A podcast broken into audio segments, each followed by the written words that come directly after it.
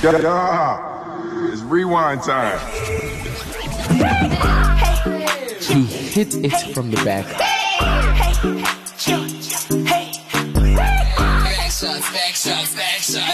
Make it clap, okay? He hit it from the back.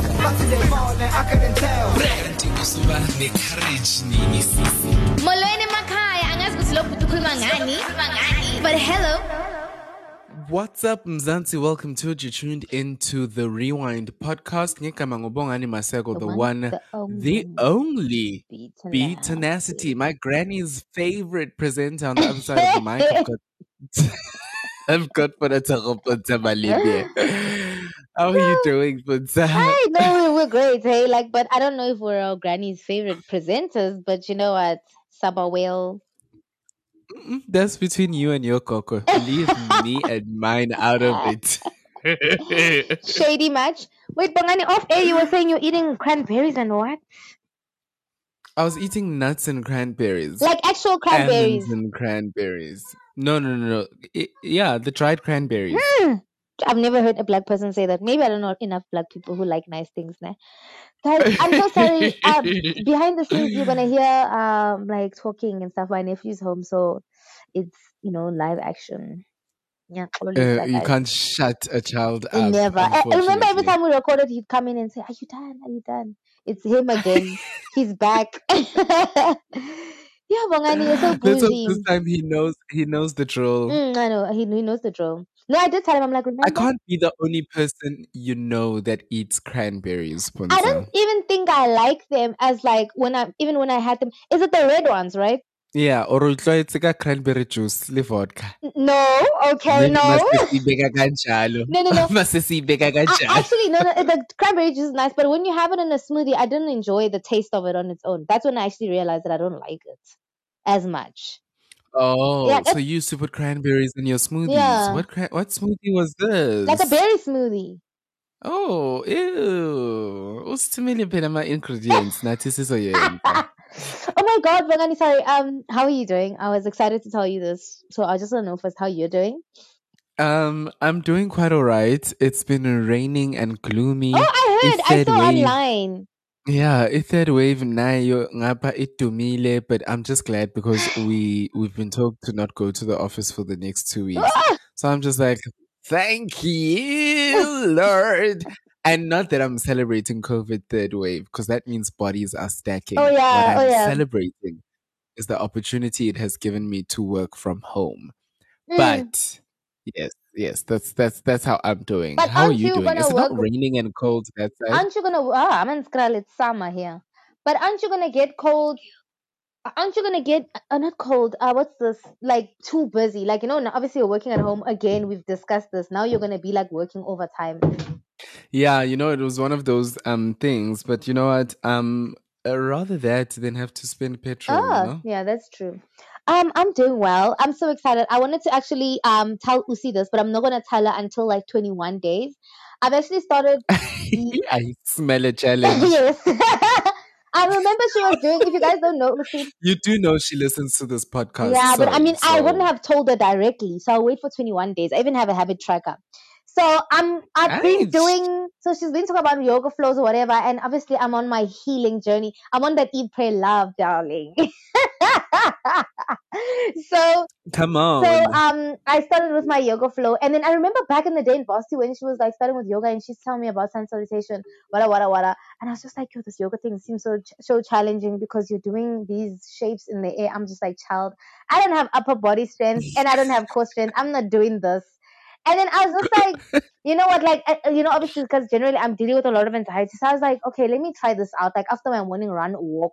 And when I come back, I'll do sun salutation because they advise you do it first thing in the morning. But I'm just like, yo, Mm, I would rather mm. walk earlier because I don't want to walk while it's packed. So when I come back, I do it. Bongani, I feel so good.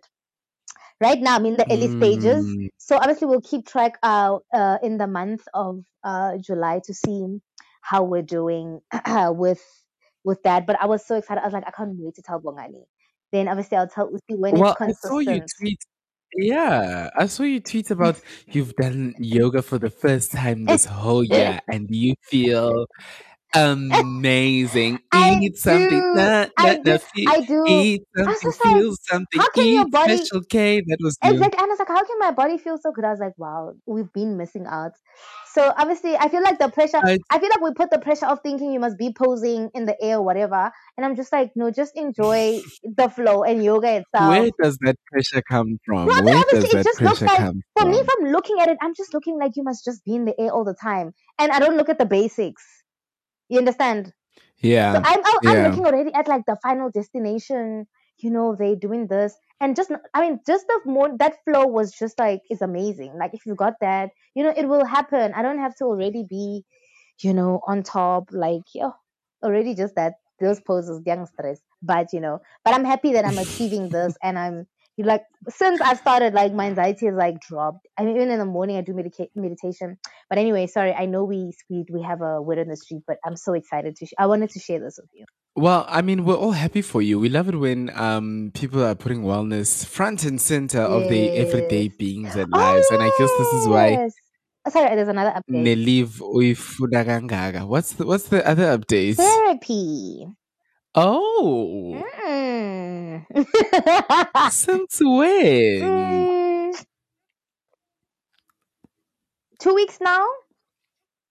But like before And how are then, you finding the experience? it's really nice like to feel like i mean i have homework to like work on yourself but generally I, i've been doing it like for a while this year like you know but now it's nice to like have someone like who's like you know facing back the information i'm giving back to be like okay this is what we're gonna you know you're gonna work on this you're gonna so it's really nice it's really nice to feel like yeah just like it's just a lot of work also like to be crying so much to be dealing with your shit but it's it's i'm happy to see like like i said the other time on the podcast that it's going to be nice to see what happens when you're on the other side of of time like how much you've grown and how Mm. much and actually today there was a, like this weird incident that happened and i was like I'm, I'm taking in all the information besides even like this whole therapy thing but just like when i'm on the journey of healing and learning i'm taking in information but now there, there's going to be a time where i have to actually apply it because I was listening to the holistic Yeah. psychologist who was talking about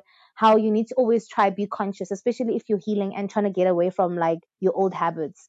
You know, usually if something happens, I'm on flight or fight. But today, surprisingly, I was very calm. Usually, like I would, because I'm very Mm. impulsive. So with with the scenario happening, I was always, I would have already been like, you know, back. But then, 100. but I was just calm. ready to go. I was calm, but I wasn't consciously being calm. So I can't wait to be like consciously just, you know, just tell myself that no, you don't have to stress. The situation doesn't have to control you. You know, I can't wait for that part what, to be conscious. what do you mean you weren't consciously being calm? You know, sometimes I mean, maybe now, like how do I put it? Like usually, like I'm saying, like how I'd react to something. Maybe it's probably going to be impulsive. Like I didn't think about it, and then today, I mean, I was scared or whatever, but I wasn't like exactly calm. But oh, I wasn't calm. But after we left the scenario with this drama with these people, when I was at the parking lot, I was like shaking and stuff. I mean, I, I, the first thing I, I would have done because of the new teachings that I'm learning and applying for myself is like, let me do breath work to calm down, to then not do what I would do. Mm. Like already, like I'm just like panicking, like, what am I gonna do next? What if these people follow us or whatever? No, I should have just, you know, okay, prioritize breath work because you do it, or just do it quickly, a Yeah. five minutes, whatever. So I'm just mean if I'm conscious, I would know that once I you don't you don't fall back to the habits that you already have.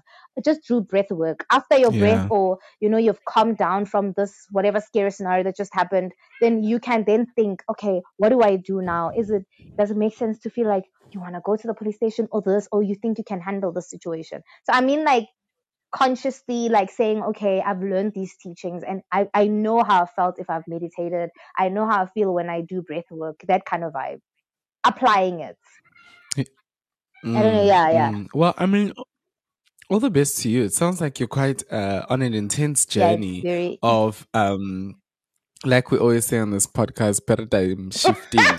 because to to to shift your habits and to shift what comes to you as i mean they don't call it second nature for nothing it literally is the default that you fall into Mm, you mm, know mm. um and to be able to have to stop and stop yourself from falling back into that and be aware of Mm. it and also change it is quite a lot you know Mm. um some people um only can get as far as being aware of it some can be aware of it and stop it others can only just um stop it and then that's it, you know. Mm. Um, but then the ability to then even attempt to change it thereafter is quite a a commendable one, even if you manage to or not. But just the idea of thing. I've Mm, seen this mm, habit, I want it to stop, and I want it to Mm. change. Um, uh, speaks a lot of uh, about internal growth, which is already a commendable step, even if you haven't reached Yeah. that destination. Just the journey, that just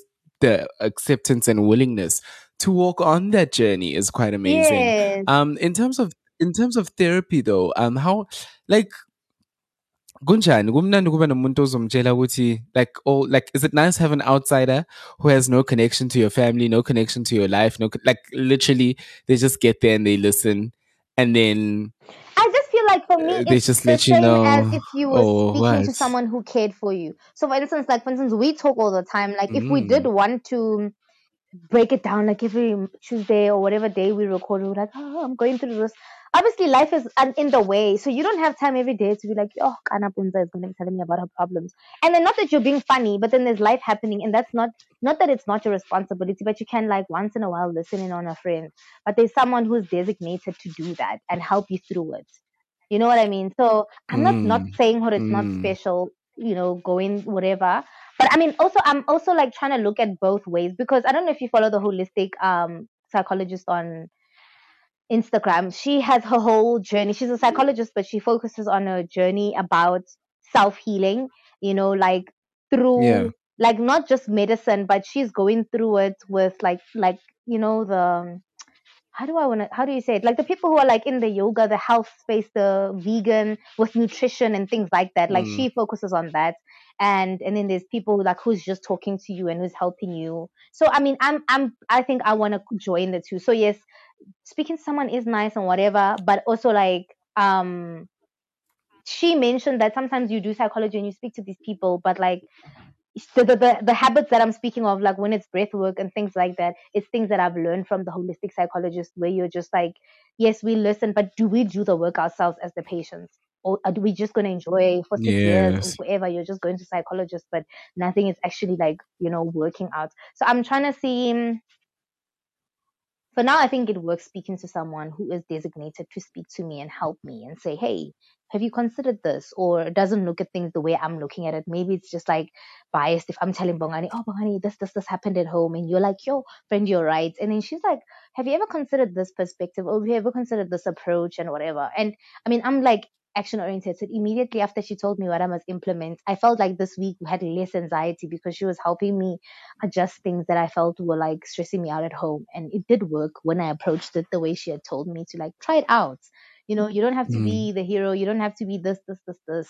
And I've had more time to myself and then meaning less anxiety because she was telling me that she doesn't want me to ever be on anxiety medication. I was like, I don't want that for myself. Even when I was listening to the holistic Yeah. psychologist or whatever, I, I'd rather heal myself through whatever kind of natural, but I don't want to ever be on a pill because I need to suppress something. Obviously, some people, I'm not speaking for other people that it's wrong. I mean, some people are really in like really serious issues, and obviously they can take whatever approach they want to take for Yeah. healing themselves. But for me, I don't think that's something I want. yeah, yeah. Yeah, I agree with you. I'd also wouldn't want that. But a- as you rightfully are saying, some people do need that, and that's Mm. acknowledgeable. And it's up to each person. I'll definitely tell you one thing that definitely helps with anxiety is the devil's lettuce. Trust and believe. oh, but you, ah, but then remember one time I ate that um CBC whatever cookie. Is it CB what? yeah, CBD CBD. cookie. Cookie. Hey, then remember I slept the whole afternoon. You were out. yeah. So I just like need to know. we had to record that day. Oh, we recorded that day, and Buta was just. She was just Like the whole uh-uh. day, She slept at the like- yoga I studio. feel like the whole day I was like your child. You know when you pick up your child from school and then they just spend the whole day in the car. I slept. Remember I slept at the yoga studio. I didn't even see Usi's recording. I just remember you guys waking me up to leave. We went to the mall. I slept in the car like the whole day. I was just like, you know what? I don't think this thing is for me because I would sleep all the time. You know, I would sleep. Uh, yeah, I was, uh, let's leave it there. Let's get into it on the street. You're listening to The Rewind. Come on! Word on the street. Here we go again.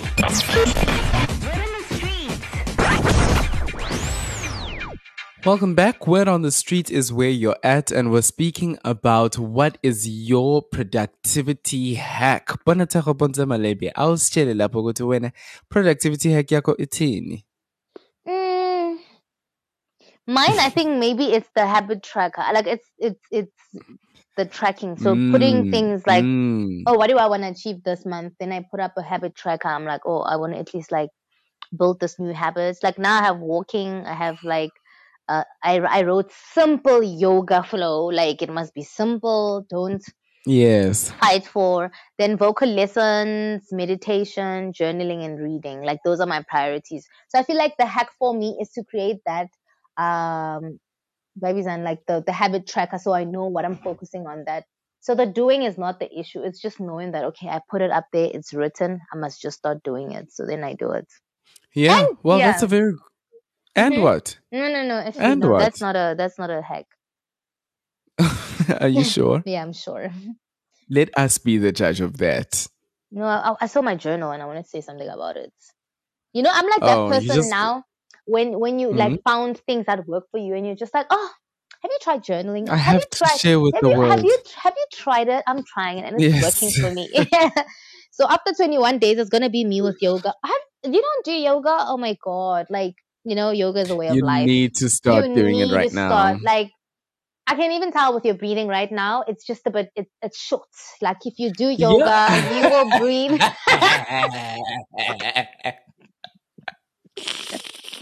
It's very short breath. So if you start like breathing more through yoga, it's a way of life. Hey, yeah, Osabi Uyipoza, yeah, yoga. Let's hear what Mzansi has to say. So, what the fuck's a productivity hack?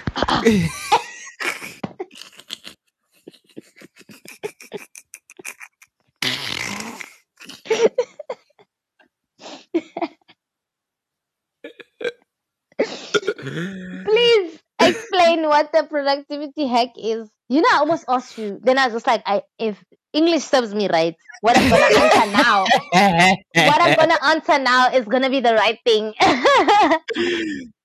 a productivity hack is a little secret or a little something that you do that helps you be more productive. It helps you get things done. The reason we would say hack is because maybe it's something that is not um out there in the public domain not many people know of it or not many people use it you know it's not something that's ubiquitous that is um everywhere that everyone knows and everyone does um whereas it's something that maybe just a few people know either from you watching what you watch on YouTube or just through self experimentation, you know? Um, a lot of people do know that they have to start good habits, but how many people know that habit tracking actually helps keep those habits, you know, Mm. like Puntsa does. So But, that's what we oh. mean when we say productivity hack. That's a that's a nice thing. I just thought of something, then I forgot. Like I was like, damn, I forgot. But oh, I forgot. I, I wanted to say that another productivity hack. Now that she asked that question and you explained, is like you know when you like um do like if especially if you're working from home or have working for yourself, is to like especially and then you you don't feel like working and you feel like procrastinating. For me, what I do is like Yeah. set timers. So 45 minutes, and then I t- give myself maybe a 15 minute break in that 15 minute break, I give something Mm. something I look forward to do. Like, oh, I really want to complete an episode or 15 minutes of it. So every time I like, oh, I'm curious. I want to go back and say, oh, so it gets you excited to like have a goal. Like for me, it feels like, oh, I've got a goal. Like, oh, it's lunchtime after my 45 minutes. So let me push my work and be effective. And I realized when I do 45 minutes, you can do so much in 45 minutes. I, didn't know. Well, it's a lot that you can do. hate to burst your bubble here, Yeah. but I think what you're speaking about is just a simple reward system Yes, after you do a bit of work reward? and you reward yourself. I love it. So I'm not sure if that's a hack hence- because a lot of us know said- of the reward system. But hence, I said, uh, w- with tasks that you really don't enjoy, you're like, dude, just do it. Okay. After that, uzobheka sibumpanza kancane. After that, you're gonna have lunch. Yeah. With things you don't like, Yeah. not like normal work that you have to do. No, like you're like, oh, I've been dreading to do this, but let me write. Let me focus on writing this song for 45 minutes. Then you actually would have done Well- a lot because you just switch off your phone 45 minutes timer and you actually focus on the work. My productivity hack Yeah. is um one of if I can think of another one in the other segments, then that will be great. But one that I really um is uh, find that quite helps me quite a lot is uh to pair your tasks. So I know in the morning when I'm Oh cleaning the rabbit's room, um I also then wash dishes and do that sort of stuff because go kitchen in any case. Mhm. So what, since I'm done sweeping their room and I've just made them breakfast and I've literally just taken the knife and um what you call this uh bread what's this um cutting board the Mhm. knife and cutting board and I'm putting it in in the sink I might as well just start with the dishes um that I didn't happen to do the night before you know? And I found that it's also relaxed me because uh doing dishes at night is something I struggle with completely because Really? already at half past nine I'm passing out.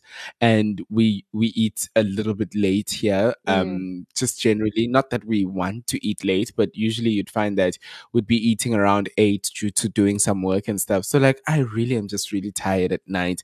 I don't have the energy to stand and wash dishes. So i found that um, the best way for me to counteract that is to do them first thing in the morning. And usually, first thing in the morning, I'm cleaning the bunny's room. So as as the minute I'm done cleaning the bunny's room and I feed the bunnies, I wash the dishes. So pairing your tasks um, tends to really Mm. help with um, productivity, and that's a smolanyana productivity hack. Oh, sorry, you. Uh, Lydia Dinga also said that. I thought when you said pairing, in, also in a sense, like I started doing that as well. Like if you're like when you're cleaning, then now you know that you want to upskill, but you don't have time to watch a YouTube video. When you start listening to a podcast while you're doing that, so now you don't just sit and listen to music. So you're like, oh, let me learn while I am. So then, then you've got upskilling and cleaning out of the way. Then you've got something else. But Sarah's Day, another YouTuber, also said she does the Oh, Sarah's. Sarah Day, Sarah's Day. I don't know, Sarah Day. No, no, no, no, no, no. It's man, it's an internal joke. Sorry, man. Oh, Usi and I always sorry. joke about Sarah's. We call her Sarah's Yeah. because the name of the channel is Sarah's Day. Yeah, and anyway. she's perfect. It's so annoying. Anyway, um, so Sarah, Sarah, what Sarah does is like she said, it's a one-touch method.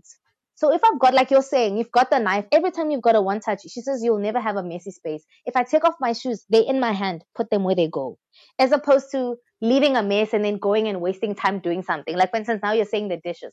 If I put, if I get up and go put the dishes in the sink, I'm already there. Do it.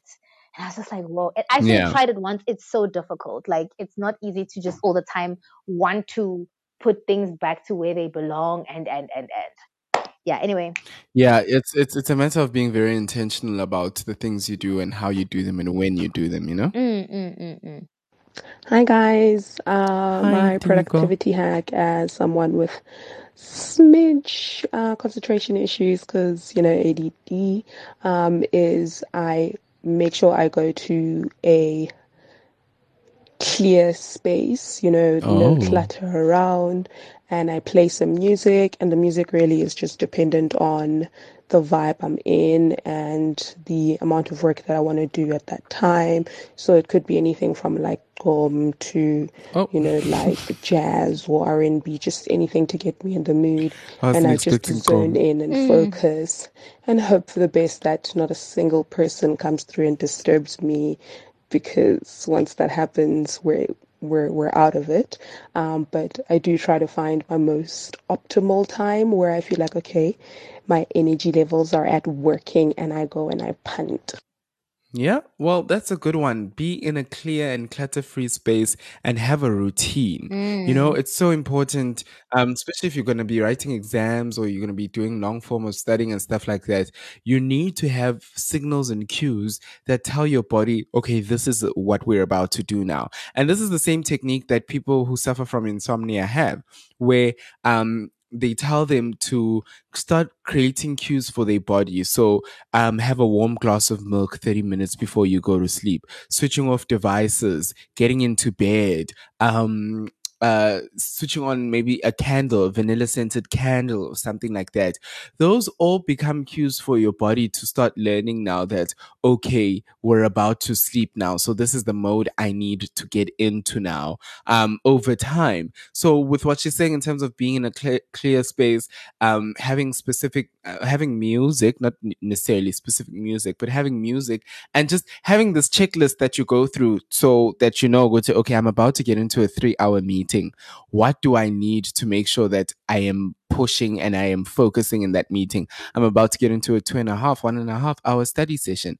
How can I cue my body to know that this is the level of um, energy and attention I need from it before I do what I am about to do. And that comes from just creating routines um, before you do what you do. And those routines then start acting as cues for your body to know, ukuthi, hey, masekudliwa ma cranberry sweets, kusho ukuthi we're about to do some serious studying. So I need to let the concentration um, um, hormones out, you know? Yeah. Concentration muscles. I don't know what. Yeah. Well, when I'm rambling like this, let's leave it there. We'll get back into some more um, productivity hacks from Mzansi after after we get into some YouTube digest. Come on! Word on the street. Here we go again.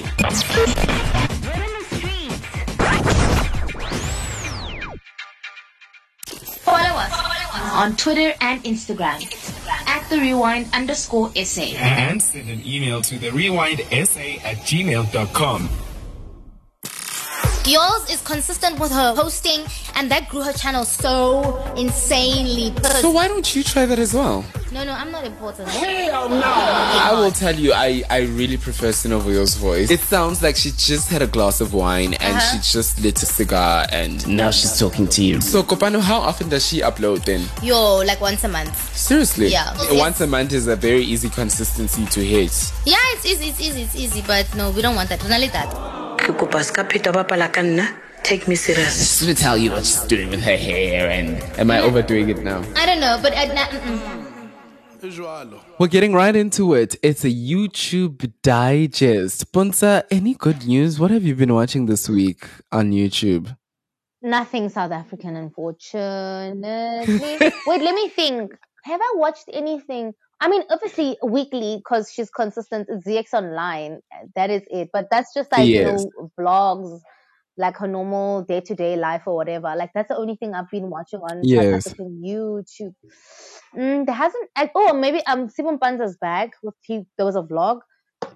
He posted a vlog. I watched that. It was like a.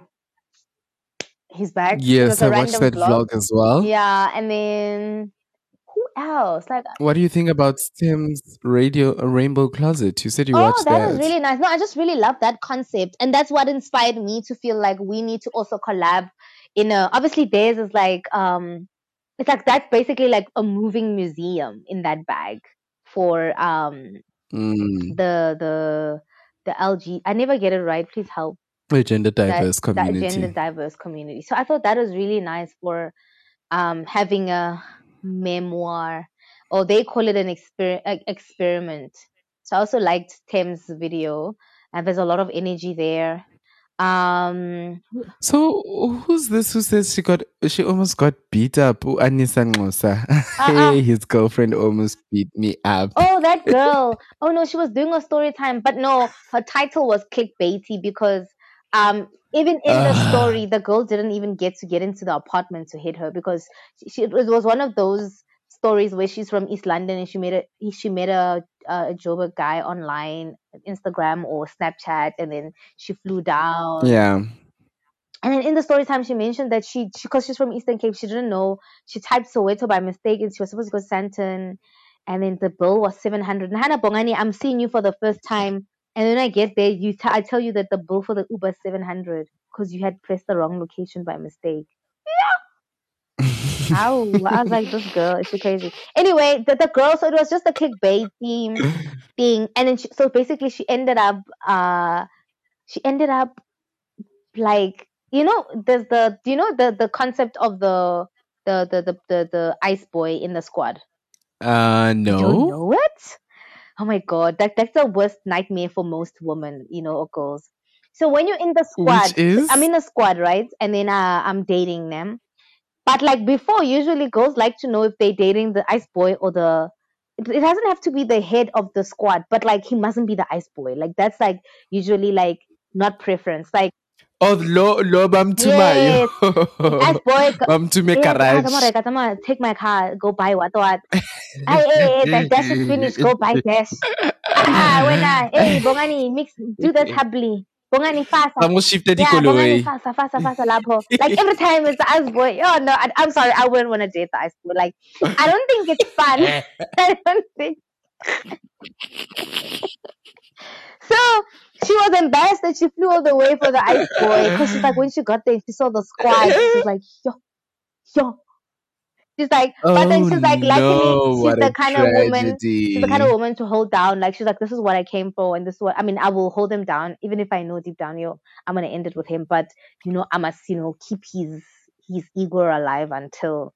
But she was like, yo, I didn't know I was dating the ice until boy. the until I get back Mm. home at like, least. the So how do you how do you figure out if you're the ice boy as a guy? I think you kind of know. I'm guessing if you call everyone Yeah, I think you kind of know. Like, I I mean, I would assume sometimes. I'm, I mean, people can correct us if I'm wrong, but usually it's not the baller baller. Because if I'm the the baller, Yes. like people, you know, come to me for everything, whatever. So when you're ice boy, which means you're the one who's not the one who's working and making the most money. Well, Yeah, he he wasn't like the one. I was like feeling so sorry for her. It's like, yo. Social structures. These are the things that make us ama introverts umuntu ozafuna ahlale endlini nje because manje ngoba unamali so i-ice boy. So uzothunywa ukuthi uhambe uye egarage oshifted ikoloi uwenze set the hubbly no one who smokes hubbly ever looks like they enjoy setting the hubbly imagine now that's your responsibility roles and responsibilities in this friendship. My chat is like now we're sitting, everyone's with their partners, like at the homonati. It's always your man. Like now everyone's looking at you like, "Chow, shame, ne?" I, I don't want that. I'm sorry, I don't want that. We'd rather stay home, me and my partner. Moti, Moti, Moti, it's always your man. As in, it's always your man getting up. Everyone else is sitting quite they- they- peacefully. Every they're time there's something missing, it's your man Exactly. getting They up. ta- they're always doing the fun things because even the way she explained the scenario is like, um, the guy also like also sometimes the ice boy have loser energy because they wanna they don't you know you know how everyone on Instagram says believe in God's timing. They don't want to believe in God's timing. Libana now they want to flex on things that are not even on their level. We're like, dude, that person is is Zuma's son, and then when you just started a Capitec, let's process biggie big. You know? then he said um like one of the guys like um they went to one of their friends' place, the guy's friend's place, and then the guy had his girlfriend there, and then the girlfriend was doing her nails. Like they had brought in like a in-house masseuse, whatever pedicure. You know, he's like, oh baby, I mean, if you want, you can go up. Uh, you can do your nails after. And then when he saw that this is expensive, when he saw the the what the price list, he's like, ah, but baby, you're gonna miss your flight next time, ne? Yeah. Yeah, so that's I think that's what I watched. What else did I watch there? Is there anything else that show that I watched? Oh, yeah, that is funny. She's already clocking him. I saw you got to spend the day with Mandisa and Guhle. oh, that is very sweet. Yes, they were just like normal errands, like YouTube stuff. I don't know uh, if normal day to day vlogs hit it for me in the country because it's not the YouTubers' fault, but the um, like with us, you can't go Pick n Pay because there's so much that they do, but then you can't always film there. Like you can't film in Pick n Pay. You can't be going there and filming Can't I mean, you? some places it depends what neighborhood, but usually no. That's why they don't film because in the country they'll tell you uh, it's almost like they think you will steal their platform. I mean, their format of how they pack groceries, and you're like, dude, what the hell? I'm just doing a YouTube channel. How train also they are tied. Whatever. So I don't enjoy like your day to day just random vlogs. I mean, I'll just watch them because I like the people and I like to see how what other couples do and stuff. But generally, I'm just yeah. And what's happening with Mpumi and Yolz? Why are they I actually each checked and? I was like, I don't know. I don't know. What is going I mean, on? obviously what's what's the name of that girl who posted that video Sims right. Yeah sims is the one who posted and she noticed and linda owens coach chick they don't follow each other i don't know for me from when i watched when Mpumi was doing that that uh that squad thing with the girls like where she takes her friends and i don't know like it, i didn't look at it like as a click activity it looked like she was heading it and everyone follows her like oh yeah you can only join Yeah. you like you know when you're in primary like But that's how clicks no, work. man, I, I don't know. I've never been in clicks like that where they're like, oh, you can only join because you can afford straight bag, or you know, like no, you can come only if you're married. You're not married now. You're not gonna come. Like, Oh, oh, yeah, yes. this is only for married people. And she told one of her friends, like that Caucasian friend of hers, the, the sister also came. She's like, yeah, we're only allowing you because you're getting married in a week or whatever. I'm just like, I don't know. I don't know. Like that gives me. I mean, obviously, maybe this is just me making like you know my own as- observations. Oh, so you're saying maybe her circle is No, different no, now? not But I mean, because of isn't yours married? Not because of that. It's because I wouldn't. If I've got Oh. a strong personality, that wouldn't work for me. That would. Okay. I, I'm not gonna work on like with my personality. If yours has the same personalities, but I'm not gonna work on Bongani snapping and I dance. No, I'm not doing that. If if if you know there's and I'm not saying Pumi didn't do it. She's not doing anything from the goodness of her heart. But like for me, when I was listening to those like comments, like yeah, and if you're married, hey, like uh, I took my girls, and I'm just like, mm, I don't know. I don't know. Like I'll just be like, It's very, it's very. I'm them Yeah. and you better, you better dance to my fucking tune. I'm like, I would be like, nah, ma'am, this is not gonna work for me. Like, it's almost like if you say, yeah, you you drink savan every Sunday, and Boom will be like, yo, dude. I don't know. It just seems. I don't know if that's the case, but like from the videos, I mean, I I, I saw something about. I forgot to screen grab her tweet about like if you know how she always uses like. If God chose you, da da da da, and yours had a, I watched her her get Yeah. ready with me where she's speaking about how she's more free with herself, bloody blah blah blah.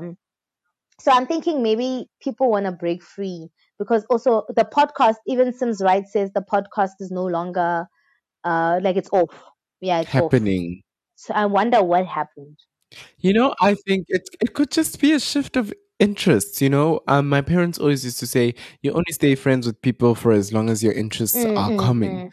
And if you think about it, in high school, we all had a common interest of being in fucking high Mm. school, and whether we want to admit it or not, that was n- our number one Mm. priority. You know, And so therefore we high made friends who had the similar Yeah. priority yeah so we had we made friends with similar priorities and maybe um your group of friends were just um, maybe defined by your coping strategy or Mm. coping mechanism some are drinking some are smoking some are just living their best lives some are uh, filling their diaries with band practice and things like that, you know, and that's their method of coping. Then once you leave high school and you get into varsity, some of your high school friends don't make it with you to varsity. Like even at the end of first year, you are not chatting to people like you used to every Mm. day or every week in high school. And that's because those interests are changing. Your interest now is varsity, but your specific varsity and your course that you're Mm. in. You're not just interested in anything and you gain new friends in that sense. So I'm thinking maybe that might be what happened with them is that just over time, once they started getting good at this YouTube thing, started getting good at this big sister vibes thing, um, they just realized that, oh, okay, well, the interest we had with having each other around is no longer there. Yes, we're both interested in YouTube and stuff like that. But I mean, hey, umbo umbomi unabantwana now, you know? Do you get what I'm saying? So I really do think that it could be just a slow transition that happened over time where they're not as tight because um they're not on this they they they just generally don't have the same interests and priorities not in a mean way but in a way of impilo like kunama ebb nama flow and there's sometimes i- kuzafika ebb and the, that ebb isn't the result of you and a friendship breaking up and it's not because you have changed as how- people but just how- purely because that's really difficult in a sense. Yeah, a lot of people do start businesses together, like starting a podcast or whatever. Interests change, but like, but that's so difficult because I was watching Damon and Jo. I don't know if you know the travel YouTubers. Yes, drama. I watched them as well. Ooh, that shit is spicy. I loved it. I loved what Damon. I I was really touched at um Well, his outlook, his outlook is, very beautiful. Very yes. beautiful. No, Bongani, I do get it now. Like I do get it. We're doing this thing, and then wife M calls you, but it's not even the dream because we were like maybe in our head that oh we wanted, you know what I mean. But I just I don't know. Like I I don't mind someone thriving and saying oh you know what I've got and I've, I'm doing something better than this, but like not leaving someone high and dry while I do that. Like I didn't appreciate that. Like you know we started YouTube. Yeah, the way Damon did her No, was it's- really it's- it's Jo- uh, it's Jo. Was it Jo. Jo? Jo. It's- the way Jo even if we him. started yeah. something because in the beginning we, we we were saying we didn't feel we we had something like that to offer or to receive Rona as people. So we're like, oh, let's start a podcast. Fine. Then wife, my wife was like, oh, we like Bongani. I mean, I'm not saying you must not not go do it, but you can explain and come and say. I feel like you owe someone that kind of courtesy to say, dude, I know what this does You know, for I you. think- but yo, I was just Mm. like, that is cold. I think what Jo did was mean in that she they were building it together and then she shifted all her energy and this is what Usain and I were talking about. She shifted all her energy from working on this channel, Damon and Jo, to now building her channel with her boyfriend. Like that's like that that that was an immediate and obvious transition that we all picked up. Even I was wondering, like, why did she start a mara ngapha Mm, mm. ne-boyfriend like she even started a brand new channel with him and then on top of that an opportunity comes to the both of them and then through the process yes they might choose one of them and not the both of them but um just the sense of uh the book deal that they had they both had and then she snubs him and then she takes the book deal for nah. herself And that for me, it was scary. Like the show one, the show one is fine. Like those are producers, and producers are users, and this is something we need to know and understand. And Utuman Jovo would always say, a producer is a user. Sometimes they're not hiring you because of your talent. You're just pretty, and they're trying to get the numbers up, and that's why they are hiring you. So for them, for producers to say we're gonna choose Usman Bani over Usman Bani, you can't be upset at your friend for that. But if your friend is busy cutting you out of book Bongani, deals, and also because the thing is she had the channel with her boyfriend to grow from and he was really focused on their channel. Like he didn't have another channel other than that. What do you I'm mean no saying no to the fact that her choosing that show meant that the remember the producers and uh, Netflix has contracts. So which means Damon and uh, Damon and Jo doesn't continue. That's what he said. He was left high and dry in the sense that he had no country, yes he i had no remember con- that um what's this uh channel he had no career his agent dropped him because he didn't have cloud because he's no longer doing that and then he looks like a fool because no one even told him that oh i'm gonna start a, a channel with my boyfriend because that's the journey of damon and jo. We're documenting our life all of it here. Now all of a sudden there's a separate channel. You don't inform me about it. I'm not saying don't be involved in other podcasts but just give me the courtesy ya mpotsa hore, you know what? Mang mang thought i would be a nice what i'm not dropping this or whatever. But then the whole thing Yeah. with Netflix Yeah. shut down that whole idea of what Damon was, and Damon had to go switch it up. I don't know. Damon is a bigger person than I am. I don't think that's. I, I don't think I would be able to forgive it. But it's also a blessing in disguise because it showed him what he wants to be and this new era in his life with his channel. And I read the comments. People were like, you know what they anyway like. I mean, I did like Jo, but I. I mean, Damon is fucking funny also. He's the best. He's the best. You know, I think I think uh, one thing I was saying is that sometimes people that we meet in life are uh, a door to something else, Mm. and even though you might spend a full ten year relationship with someone, um, being your best friend, they might just help you get to meet another person, and then you find another person who's even more of a best friend than that person has Mm. been, and then you guys don't end up being as best friends as you were Mm. in the beginning. And sometimes that's hard and Mm. it's sad um but it is life you know sometimes god puts people there to be connections for greater Mm. things and stuff and them going through what i was saying is that them going through what they've gone through yes it's um been uh fruitful for um what you call Yeah. this jo uh but you're gonna find that this is still his journey in terms of he's he's he's he's he's he's his light at the end of the tunnel like he's still going to be fruitful. And this is his journey of getting fruitful. Like he has to go through this bad experience and how he comes out on the other end is going to be much better. I just think i definitely agree with you. It was unfair especially because um what you call this uh he didn't have his own channel. He didn't start a separate channel outside of what they had.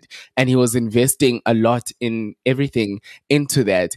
And um now i honestly do agree that he's gonna flourish. He's gonna fly high especially because um people a lot of a lot of people are Mm, enjoying his mm. content and his content It is fucking is. good his content is fucking good Yeah, that is true. That is so true.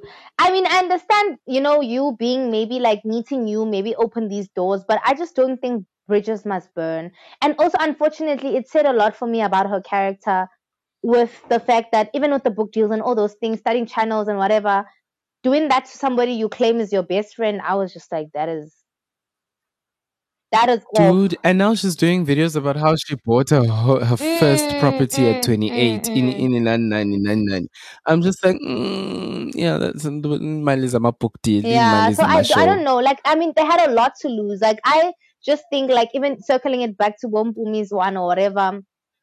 I don't know. Like sometimes I feel like we can center it. Like for instance, sometimes maybe if I don't want to do it, like I I know like my friend MG will always tell me that.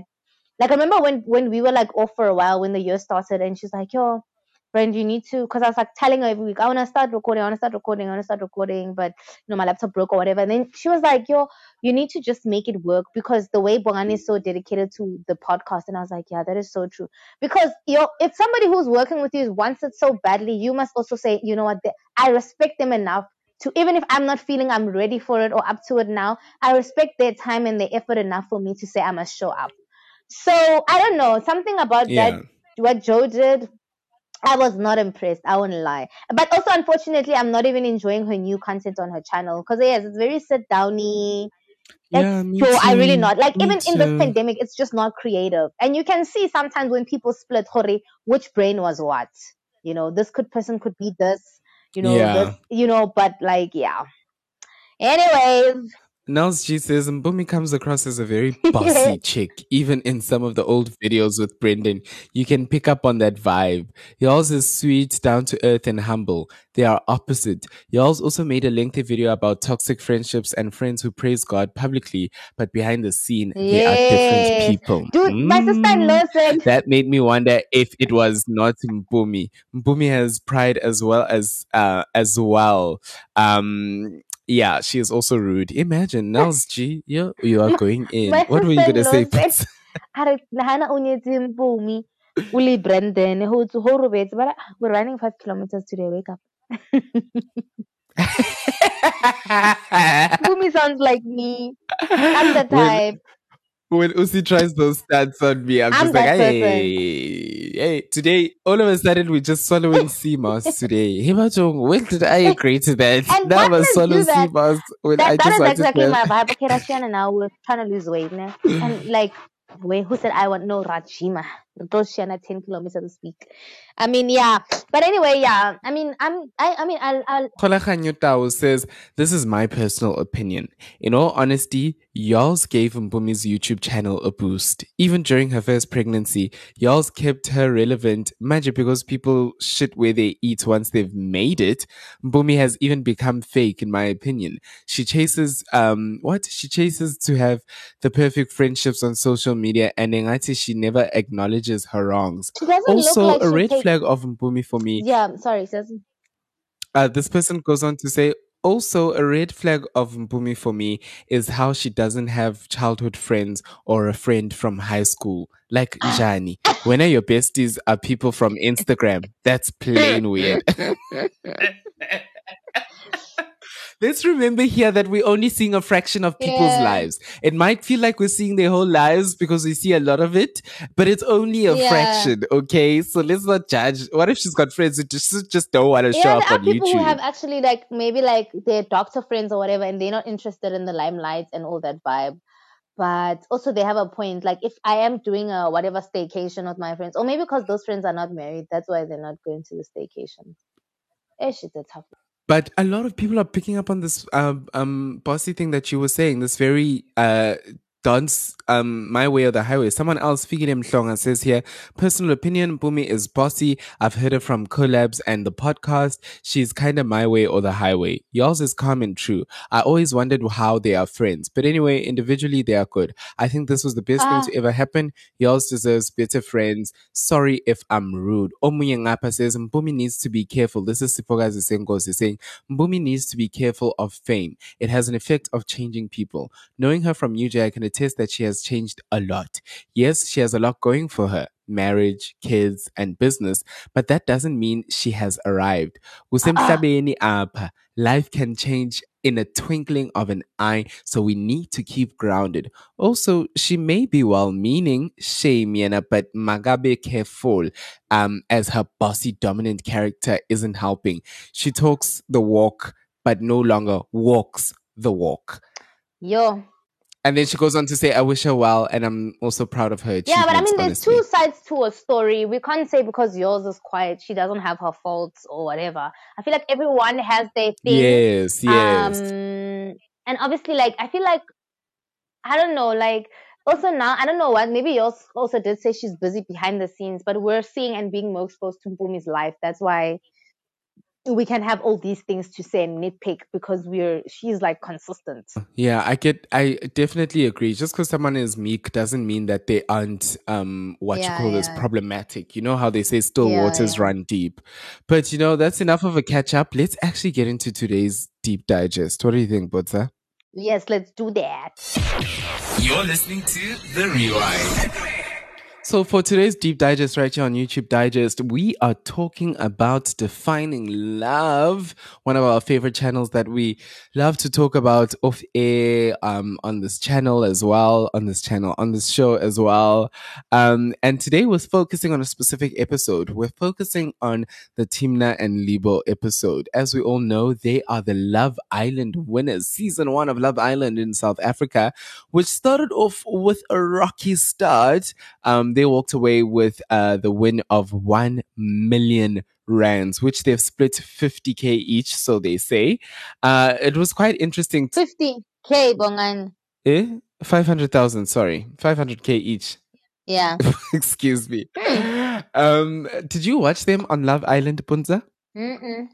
Well, I did. It was quite interesting because uh, there was a guy in there, Timna. Um, there was this guy Durang, and Durang had such serious player energy. Ngathi nje bekazofuna ukubadla bonke, ufuna ubaqeda bonke uDurang, and Timna was definitely not having that. Um, and then Uh. uh, eventually uh, she broke it off with Durang, and then afterwards came Libo into the house, and Libo also was sort of giving us that playboy player player sort of um energy. But very quickly uh that that changed because he connected with Timna and then they they were quite I mean they were quite electrifying if we can say that. Uh they shared a couple of firsts on the show. Firstly um they that's where they shared their first kiss which they speak about on defining love which was quite um cute to see again. They also speak um they also shared uh their first um date on that show. Uh they also uh got to meet their each other's parents on the show whilst on the show. Mm. And last uh, and not least, they got to make it official on that show. So there was a lot of things.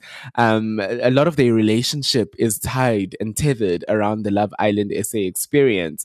Uh, what was very interesting, Kana, yes, in order to win Love Island, what do you guys need to do? Fall in love. uh, yeah, Okay. fall in love and stick it When out the till the season? end, so that the people vote for you, and whichever couple South Africa believes is the most in love is the couple that walks away with the monies. Mm. When is the next season? I don't know. I really don't know. okay, yeah, sorry, you were saying? Yes. Uh, so what was quite interesting is that they uh, they knew each other from Twitter. When they spoke in the Defining Love, they said that they had actually followed each other from Twitter. And before Libo came into the house, he says he was eyeing Timna whilst he was watching the show on TV. So I think what happened here was Love Island. Remember, it it was Love Island so white and then they had to do Mhm. damage control and get more people of color quickly. So I think Abo Libo Mhm. were one of the people that were people of color quickly because they were sitting at home watching the show. Next thing, he's getting called Mm. to come be on the show, but it didn't. It didn't seem like.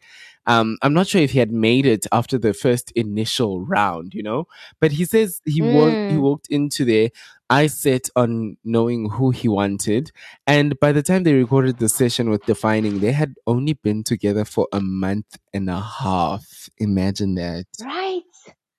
But you know, I was looking at that ne, and I was thinking, money ira hore one month you look like a year. You know, you're feeling, yo. Why uriki chelete. Ponza? Why uriki chelete? It's being Ah, experience.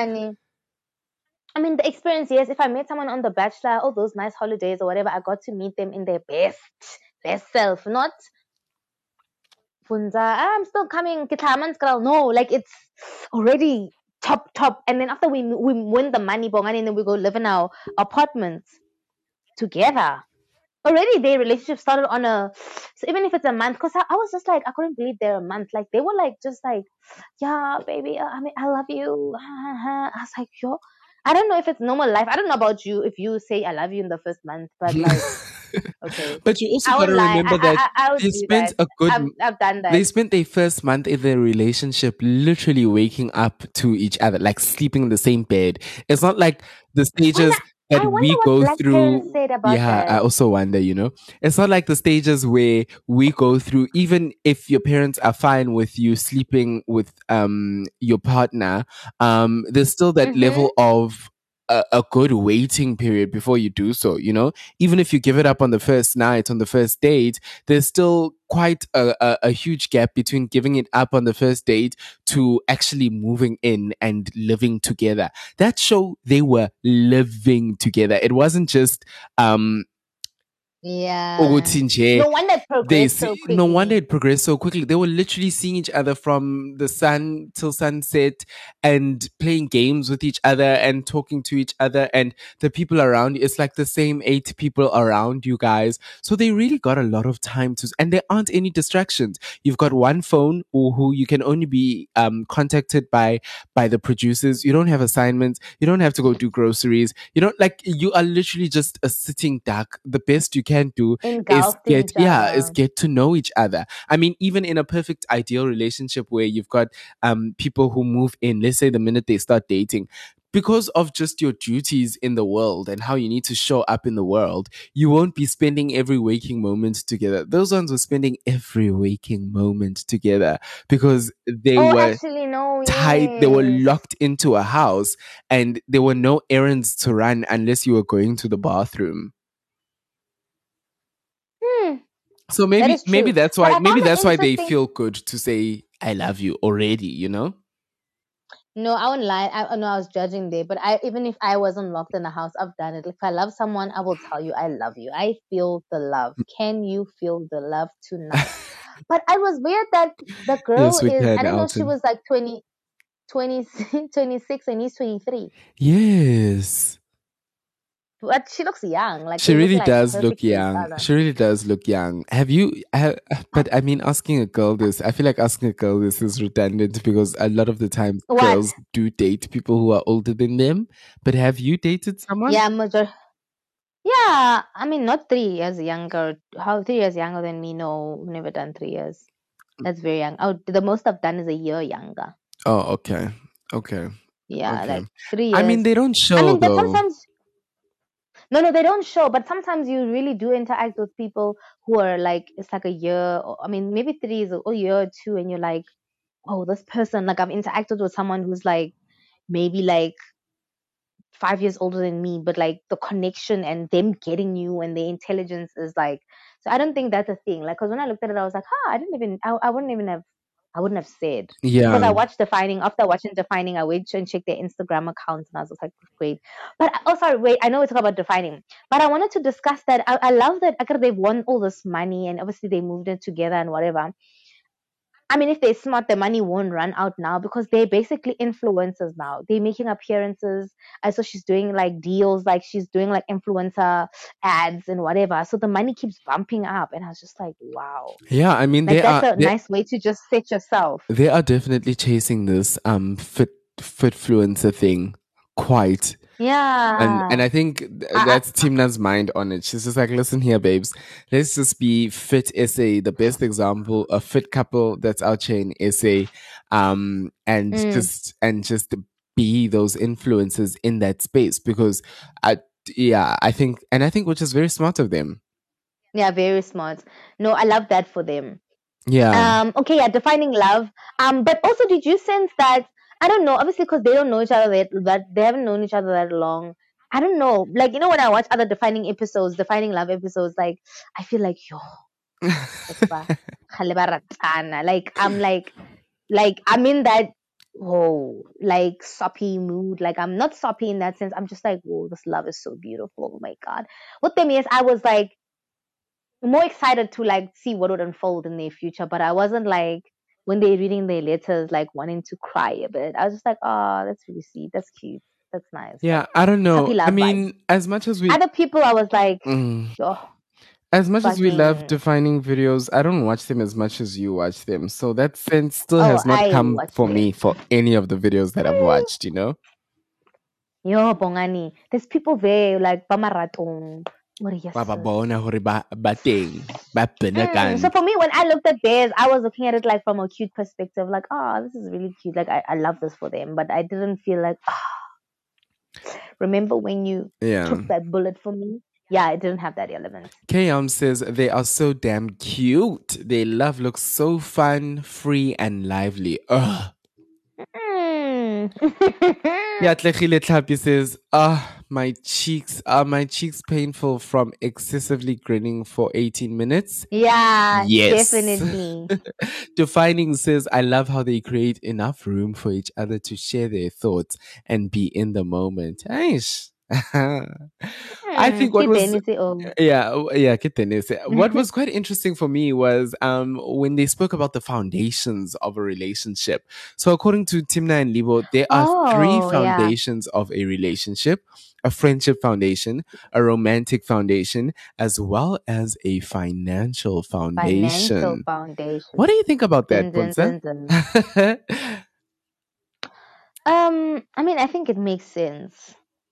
I feel like we don't live in a world where like that thing of the conversation of money being like a taboo. I feel like those foundations must be laid. Not to say, Hore, I get obviously everyone has standards to how high the foundation must be, or how low, or how stable, or how you know. yeah. But so you can like maybe you can find that you and this person like hit it off. Like they're basically like your other half like they get you and it's like that friendship and then that friendship transpires into something magical and you're just like oh my god i can't believe like if you could describe love this is the love and then maybe you find that maybe he's financially not there or she's there and then with that maybe that's when they can like see like oh like i feel like the the conversation of building that foundation financially especially if we live in south africa um, it's really tough. Not everyone has got the job or whatever. You can have an open conversation of this is, you know, I've I've like had a guy tell me that um I, I don't know how my finances look. Like he was trying to pursue me, and then he told me that uh, this is my finances. So before like you want it, whatever you want to do, like this is just know that these are my finances. This is how everything Yeah. goes. I've got this business. I work here. I do this. Wada wada wada wada. And then you're like, how about you? And you're like, um, I'm trying to do this odd thing. Like, okay, cool. That's fine. And some people are like fine with it. Some people are like, oh, I can assist you because I have knowledge with this or whatever. So I feel like both all those foundations are very important, especially the friendship one. I mean, the finance one, yes, definitely 100%. But the the friendship one, I also love. Yeah, I, I love what you're saying about um, the friendship one um, developing into something that is um, more romantic. I just think the only reason it really caught my eye is because, um, yes, it definitely does make sense, but also there was a sense of can they say financial so with their chests like that? Because by Baset, you know, not not to say that I'm counting their coins. Lord knows, um, maybe they had debts, maybe they had NSFAS to pay back, so maybe they don't even have Leo million because omunye nomunye unamadebts NSFAS or something like that. But um, or your black was- parents already know you had that much money. Hey, wait, punza ba planile hore wait keng um roof ena gale ke batla go ilukisa di tiles tshwantse ke re change all of those things they're already listing those things. The minutes usabuya Mm, from mm, Cape mm, Town. but and yazi lo mnyango lona inini ngifuna ukuwushintsha um but anyways ya um, open thing. I think it's something we all know, um, and um, I would like to believe, um, agree with. But I think the financial one for me is something that we find um, couples and uh, people in relationships aren't um, as open to. Yes, you and I, can speak as um, yeah, we need our finances to work. It's a strong pillar of our relationship.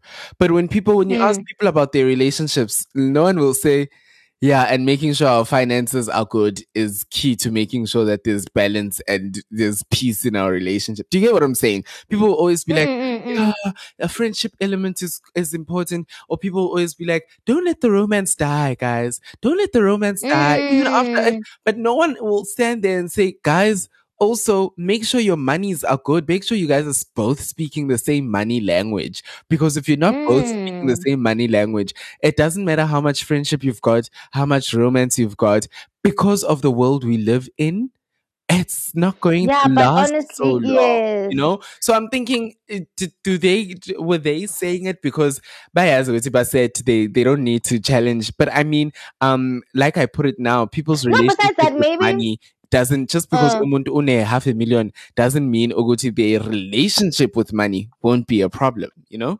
Mm. But I was also thinking maybe they also were looking at it from the level of even if maybe they were just students or whatever, maybe like how do we even grow what we have? So maybe we just have 200k left now, but how do we grow it? Like with this brand, like how do we, you know, help this brand Yeah. Yarona as a couple grow so we can build more money? But also wait on that conversation of like finances and whatever, whatever, whatever. Like do you let's say like you're you're single and you meet people how, do you i always say to people i don't think you know this chat this chat on on instagram or twitter or whatever we're like in tota daughter must and i'm like when are we ever saying like a girl must like do people get in a relationship knowing they don't have money?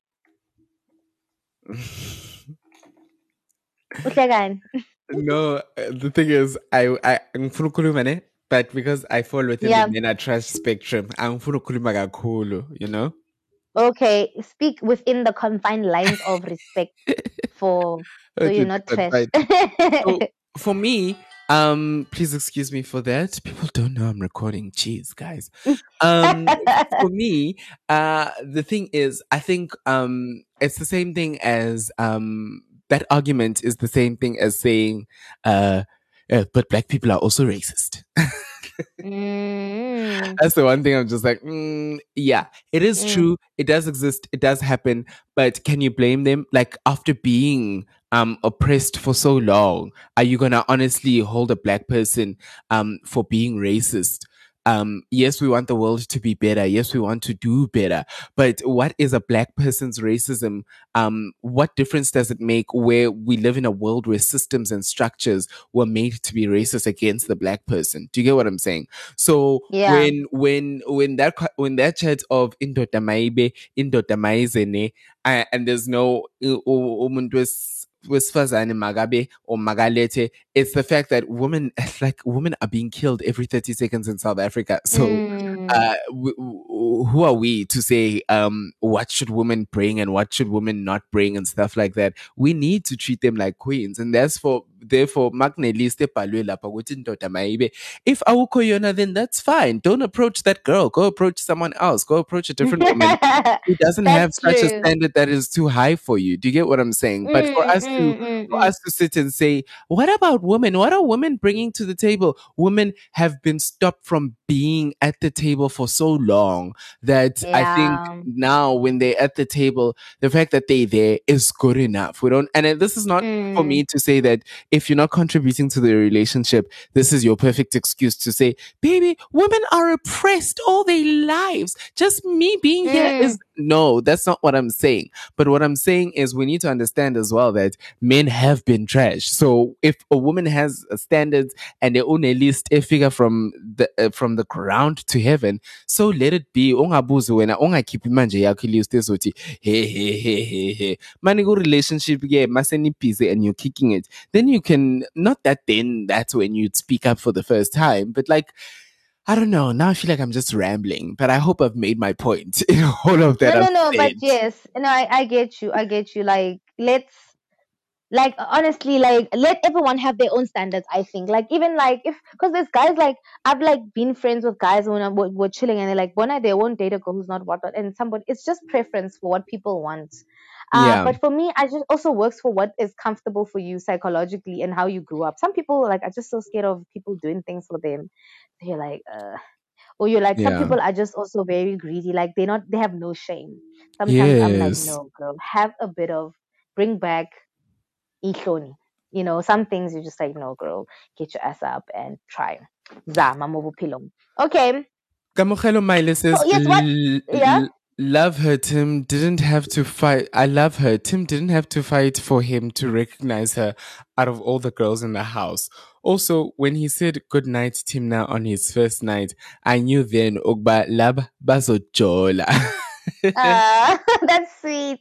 That's so sweet. adorable. Oh, what that were you is about adorable. to That's what I meant. Like when I watched the whole interview, it had that adorable level to it. Like Now things are very intense. Like, yo, somebody helped you move from Eastern Cape and brought you. Now things are just heavy love. Like we're doing the most, and I love it for us. But that was just like, Did you know she move him to Joburg? innocent. No, I'm just saying how real, real, like serious love, like Oh. what we're all doing in the world, like as Badala, Badala, like we're adulting, yeah. we're, we're loving, and then we're trying to adult. It's just a lot that's happening generally in the world. But their love just looked like I'm saying with the other episodes, with them, Yabona, it had that puppy, you know, innocent love. Yeah. We were just like, yes. it's just like we're here, we're here, and this moment here with us together is just so uh, magical. So I was just like, oh, that's really nice. But in that dynamic, let's say we still had, um, let's say they still have 200k every time. So now we know exactly where, how far you are with your money, how far are you with your money. How does rent work? I wonder. Like, I'm, cause I mean, I mean, if I live with my partner, like he's probably paying rent and I'm buying other things in the house. But you know how we are as women, when we're married, your money is our money, my money is my money. I wonder what that dynamic is. I also generally, I'll what just that be like, dynamic baby, is. are you handling rent? I mean, I'll buy groceries. Then after a while, when you're too comfortable, you're like, oh, baby, yeah, I'm gonna buy groceries, but also like now I want to buy this hair. Like you're buying, but you know you're still getting that money back because he's still gonna buy you things that equi- are equivalent to that groceries that you spend. So you basically didn't use money because you still got what you wanted and you still have some change because you you're not you're never really using your money. You know what I mean? strategic. Puntsa?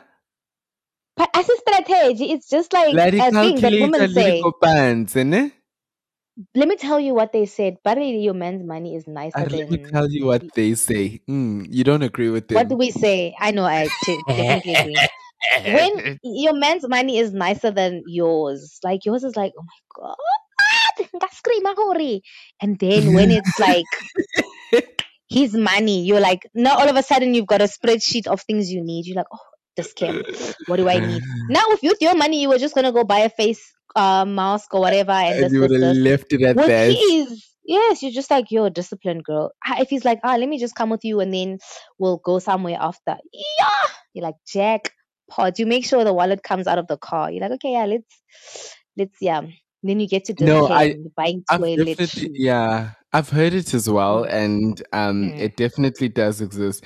I think in their case, kumele bas mzala kumele siyisike le mali half half. I-rent sisika half half. Ah, Amakroza uh-uh. siwasika half half. Mina ngizophelelwe yi-500k yami wena usasene change think usapleta ukuthi I think the smart thing to do is to say like if when we get to this level, let's say it's 200k, let's stop using that money. We don't touch that money anymore. All the money that we're working like normal people. So that would be my strategy. Like our influencer deals, like normal people, like you're hustling, not trying to finish mm, this money that mm, you got. For me, mm. I wouldn't do that. Like even if like at home, I would choose which uh I feel like what I would want to fix. I feel like oh this is really dire. Maybe I want to add just the pavement. That's it.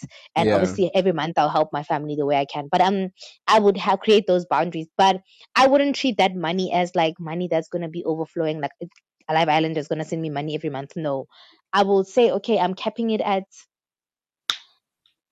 400k. I don't even do that. I know um I'm like those people with money.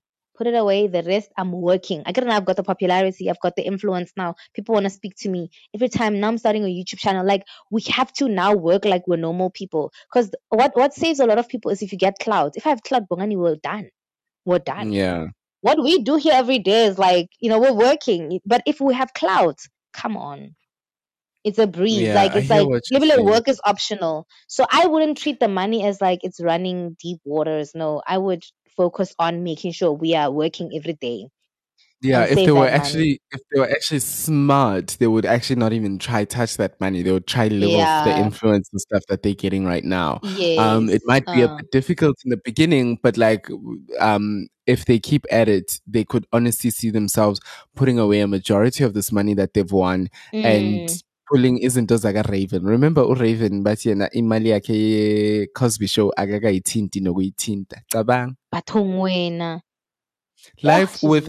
Simakaling says, This is so beautiful and wholesome. It affirms that love exists purely as itself. It cannot be Mm, limited to time frames or mm. conventions, that even the shortest period of times and the most unconventional of ways, it can happen and be experienced in ways unimaginable. I'm so happy that Limna and Lipo found each other. May their love continue to blossom and grow in leaps and in bounds.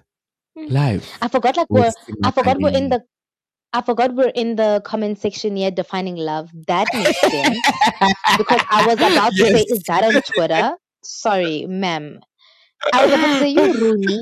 That poet Rumi, get you Rumi. Happy uhektiki.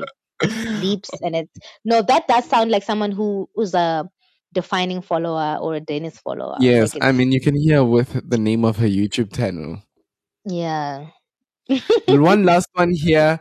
Mulopo Matebolo says Limna is definitely the girl she thinks she is. I saw that She's the first guy she was with on Love Island, he was missing, and she was like, Boy, bye. Then God was like, Good, because I have greener pastures for you. Love you deserve. Honestly, I think most girls should learn that. Love, love, love. Yeah. And I mean that Mm. that's really true. That is their story. Um, she honestly saw that with Durang, Aguna Future La. I think what was very interesting, Puntsa, and I'm so glad I remembered this Mm. before we close, is them saying that if they had met each other in the streets, they would have it would have just been a smash and pass. Yeah, I heard that. I was just like, see, that for me was levels and layers. You think that because if we take it from the point of your soulmate is your connection, is a tolana, Mm, you'll mm, find mm, each other mm, and mm. it will be love and stuff like that. You'd Mm. think, you'd like to believe or you'd like to have hope that um even if you guys meet each other in a chance encounter and you end up spending the night, that it wouldn't just end at that because the connection would be so strong. You would um you, something would grow from it. But for them to Mm. be able to look at each other and look into the camera and say, ah, nothing would have happened if we saw each other on the street. Um, it would have just been uh, a one night stand, and that would have been it Yeah. in life. I was just like, yeah, that Mm. is sad. Are they not? Do they not even think that had they not met outside of Love Island, that there was a fighting chance based on our connection is so strong right now that it was mm, going to find itself, regardless of how we met, whether it was through a one night stand or whatever. We just feel that it was so strong that it was going to find it, you know? mm, mm, mm. But I I was don't thinking know. It that was just an eyebrow raising moment for me. Sorry, sorry. Yeah. I was thinking that sometimes also I don't want to lie. Like people want to act. Like, foundation chala, that does help. If they met in the street, sometimes maybe this guy, like the small things, like if maybe he lived far or she was in Joburg, or it was just Yeah. like like there's so many Relationship things would that be that's what I'm over. saying. These reality shows usually like it's good that they made it and they were really in love. Like usually the Bachelor International one, like when they go back to normal life, like it's not all dandy. Now this person has a job. What's all her Ohafru? Kinali sexy on X on the beach, and six pack. But this person's an actual plumber. How about medical? He stinks. He's what? It's, it's it's not like on the show. You know what I mean? So now you're like, hey, was it the so am I was I still dreams there or, or you know? So I'm glad they made it out. But yeah, I do understand also like why they wouldn't Yeah. Well, all, all the best to them and their love. Yeah. We honestly love to And they're so happening here. beautiful. Yo, they're such a Defining, beautiful we love the content. Dennis, keep Oh, on at all the time. All the time. all the time. Check out our YouTube page, The Rewind SA, for more content. Hey, hey everybody! Hey everybody! W- welcome back to my YouTube channel. Your YouTube channel. Word on the street. Here we go again.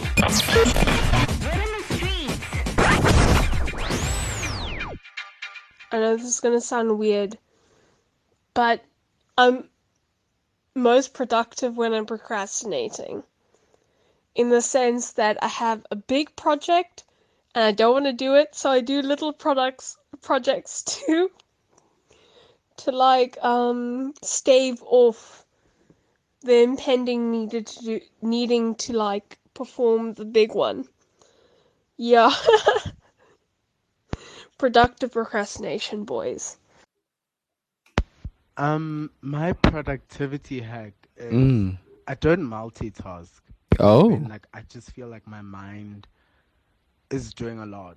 Yes. Like, I've got a lot going on, so I just focus on one task um, at a time. Um, what else? I mean, Yeah, that's already very smart. breaks. Mm. If it's a nap, um, if it's me stepping outside for some air, a break is essential. I feel like if your brain is clut- cluttered and, and you just keep trying to push through, it just won't work. So breaks and um, not not multitasking. Mm. You know, my dad said it's been scientifically proven actually that um, multitasking doesn't help you be more productive. Actually, Mm.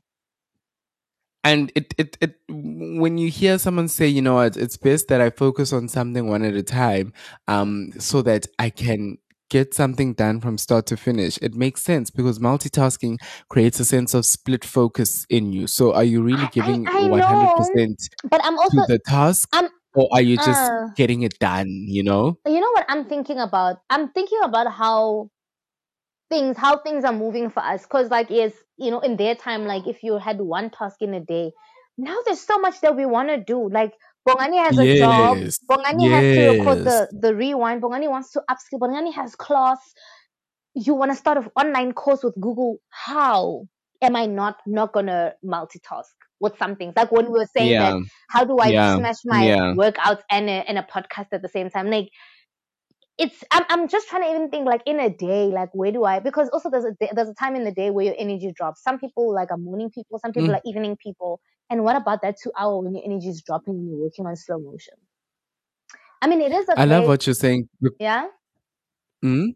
N- No, you can go on. It is a great. I know. I mean, I mean, like, um, it is, it is a that idea of like being able to do one task and completing it, but now you're, you've got this screen open at work and you've got another screen open editing something.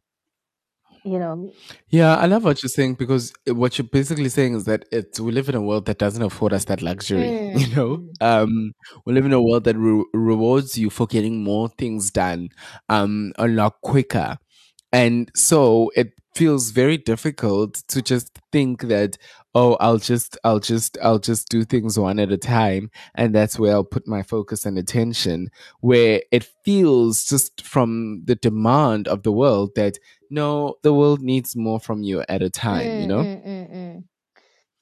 Yeah, yeah yeah yeah quite interesting yeah. hopefully we're going to get some more interesting one later on in the show but now it's time for us to get into some Mzansi recap Come on! Word on the street. Here we go again.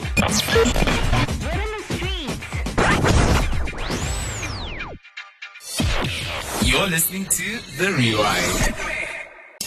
Mzansi Recap. Okay, welcome back to Mzansi Recap. Right now, we're getting into the deep dive, and today's topic is a topic that I've been meaning for us to get into. Puntsa, all the time when we spoke about topics, this is one topic that I've been meaning for us to unpack, and we're not going to be doing it on our own. But before I introduce the guest who we have joining us, I just want to talk about what the topic is. Today, we're asking, who is my sister's keeper? In terms of in South Africa, we've got quite a high rate of um, these uh, high school for girls that are coming out in recent years. And you know, you could argue, arguably say recent years. Some people will say this is something that's been happening since since the 2000s, where a lot of black girls, people of color, are coming out and speaking about the racism that they're experiencing in these schools. Puntsa, you're someone who was in Pretoria. You went to Pro Arte. Are there people that you knew from Pretoria Girls High that that that have ex- that that you were friends with that spoke about these things? at the time when the Pretoria Girls High thing was happening, I remember my friend's younger sister was in Girls High in the same grade with everyone else who had the problem with everything. So she was saying she she actually had short hair the whole time because she didn't want to be like, oh, am I on the right side of the rules or what? So she just kept it like. You know, either a brush cut or whatever short hair, but she never grew her hair. But she said around that time it was really like like they had had enough. But like you know, she was just quiet. Like you know, when you're just in grade eight and you're just like, I, Yeah, I'll just follow the yeah. You rules or whatever. keep my head Yeah, I'm just gonna keep my head down. Let me just finish school and get out of this institution. And then obviously there were other students who felt like, no, we can't just leave these institutions with these rules because history is gonna repeat itself. So that's what uh, Dumi was going through at the time. Go Girls High. Jeez. I Yeah. mean, well, we're, we're going to get into the whole um, Girls High incident and Mm. Zulaikha Patel. But before we get into that, so I'd like to introduce our guest. We've got uh, Thulani, aka Thuli Ndzotyana, with us right now. Now, Thulani is a 23 year old pioneer who prides herself in her involvement in youth empowerment. She's the initiator of Helping Hands Initiative, which seeks to alleviate poverty through collecting and distributing food parcels in Gauteng and Port Elizabeth. In 2018, she became the youngest ever crowned Miss Mamelodi Sundowns and the first title holder from the Eastern Cape. In 2018, she also partnered with Puma, who sponsored her Kicks with Goals initiative, which aims to motivate disadvantaged scholars to continue to make strides towards their goals. Speaking of strides, she also has a company called the Stride Institute, where she trains women and young girls in um, modeling competition. Is that right, Thuli? Yes, it's right. Oh, what an intro. Yeah, I love it. You know it's an intro when you have Puntsa busy going, mm, mm. I was like, can I take classes? no, I love it. Uh, so, Thuli, welcome to the show. Thank you so much for being here and having this discussion with us today. Thank you for having me here. You know, I think this is such an important discussion to have, and you've actually triggered something when you posed who is my sister's keeper. And I think that Hmm. is such a powerful topic that we need to be having more in South Africa, but also need to, you know, bringing the solutions for. So thank you for that. Mm. Well, yeah, we're hoping that this platform is just going to get more people talking and hopefully solutions are definitely going to come out. Now, in terms of a history, we're just going to go back into it. Around 1990, this happened um, where a lot of schools that were previously white run Afrikaner schools started integrating black students and students of color into their schooling system. And this was happening at the dawn of the democracy when Dada was being released from prisons. And I think the white people were just like honestly shook and they were just like, you know what, if we're going to survive in this new South Africa, we need to adapt. And that means we need to take the people in, you know? Mm. And that's when there's all these stories of uh, black kids being taken from the township and they moved into Model C schools um, little by little. And it starts very small. They take in a small number, and over time, the school becomes an integrated schools. And this is what happened with many of the schools. And many of them would even then change their names. Um, some of them would perhaps um, switch to from saying word school to just high schools, you know? And now, post democracy, what you find is that those that kept the word schools, that kept it in their names, um, are signifiers of schools that are run with Afrikaans values and very Afrikaner way of life and interpretation of what's going on around them, and with that strong Christian background. And I mean, I, geez, I'm such a bad presenter. I invited Thuli here and I didn't even let you know Ukuthi Thuli uzobasiza ngani. Utuli is someone who went, she went to collegiate high school. Um, and she's going to just share with us her experience of being in a school, um, like this, where, um, it's a school that is built off of Afrikaans values. Um, some of them, the most extreme versions of them, keep Afrikaans as the medium of instruction, um, whilst others do use English, but um, the Afrikaans values of life, you know, Mm. still ring very true and strong in that school. Thuli, when you were at collegiate, was that something that you um, experienced the school before you went to collegiate? Was it a school that had, um, was it a mixed school or was it a school that um, um, was, did have these strong values? And getting into collegiate, um, was it easy to find yourself in that system?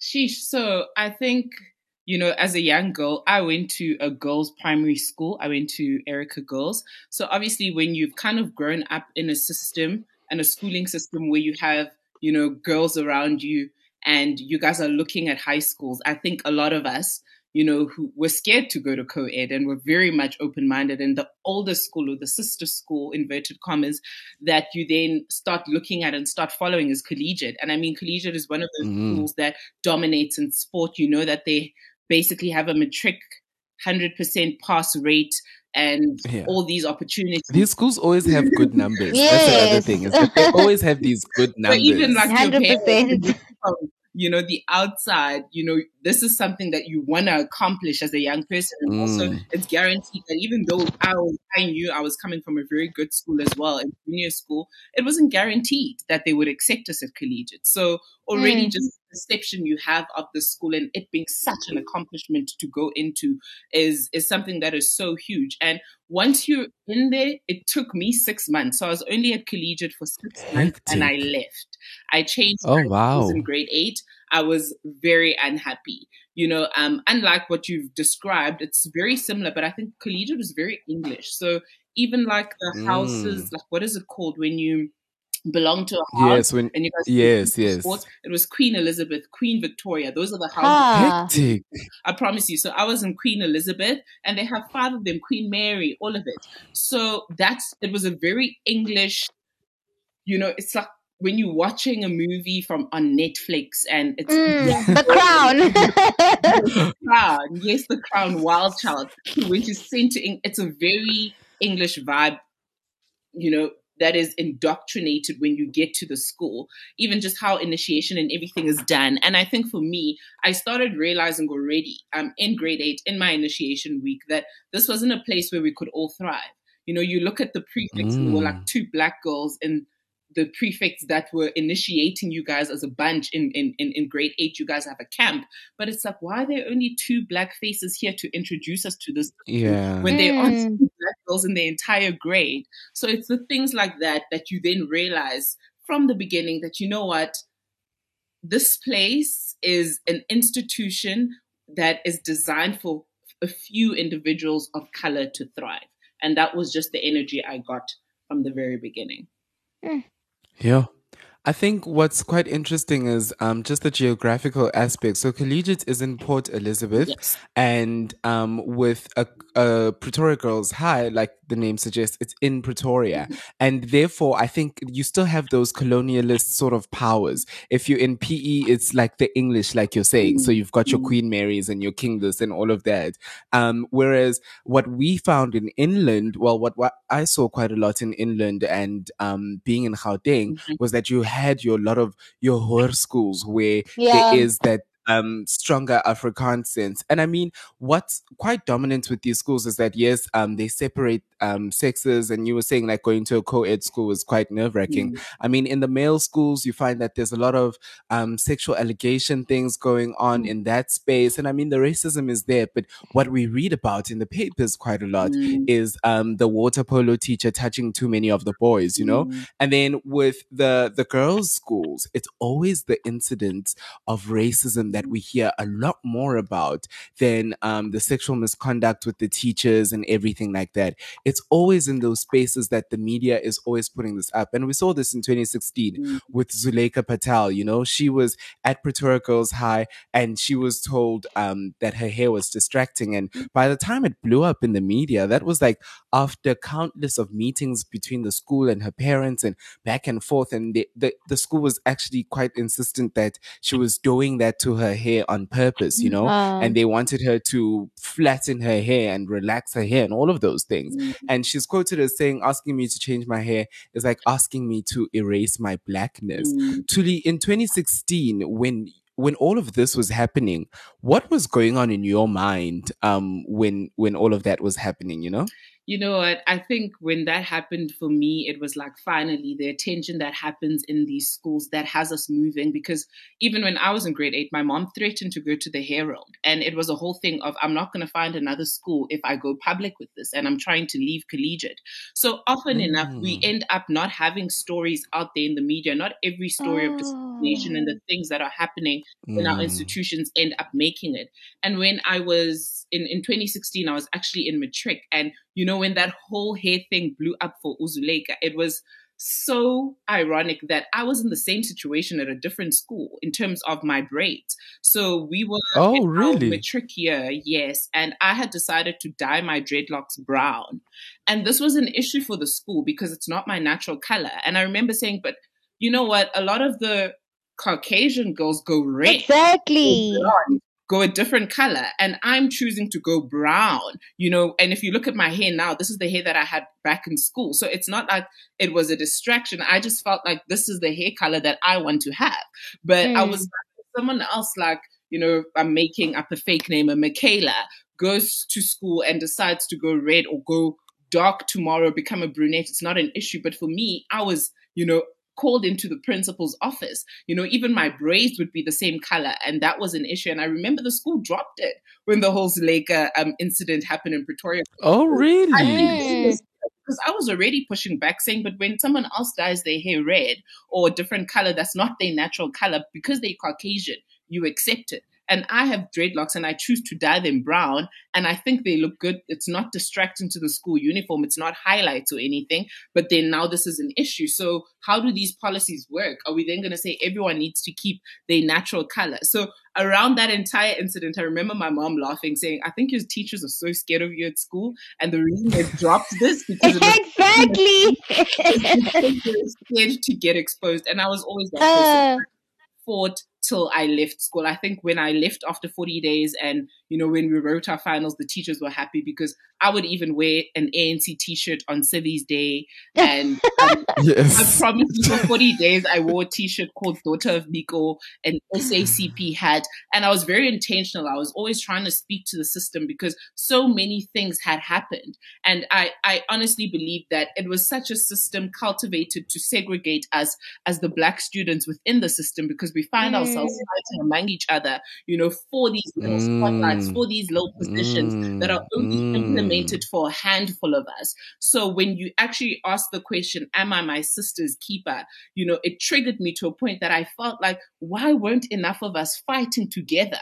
It's only after matric and after Mm. they decide on prefects and head students that you realize that actually this system is toxic and we've been fighting against each other trying to thrive in it instead of working progressively to dismantle it. And also, Yeah. parents are scared, you know. Um, I remember my uncle used Yes. to tell me, dude, you want to get into university, you don't want to get kicked out of the school.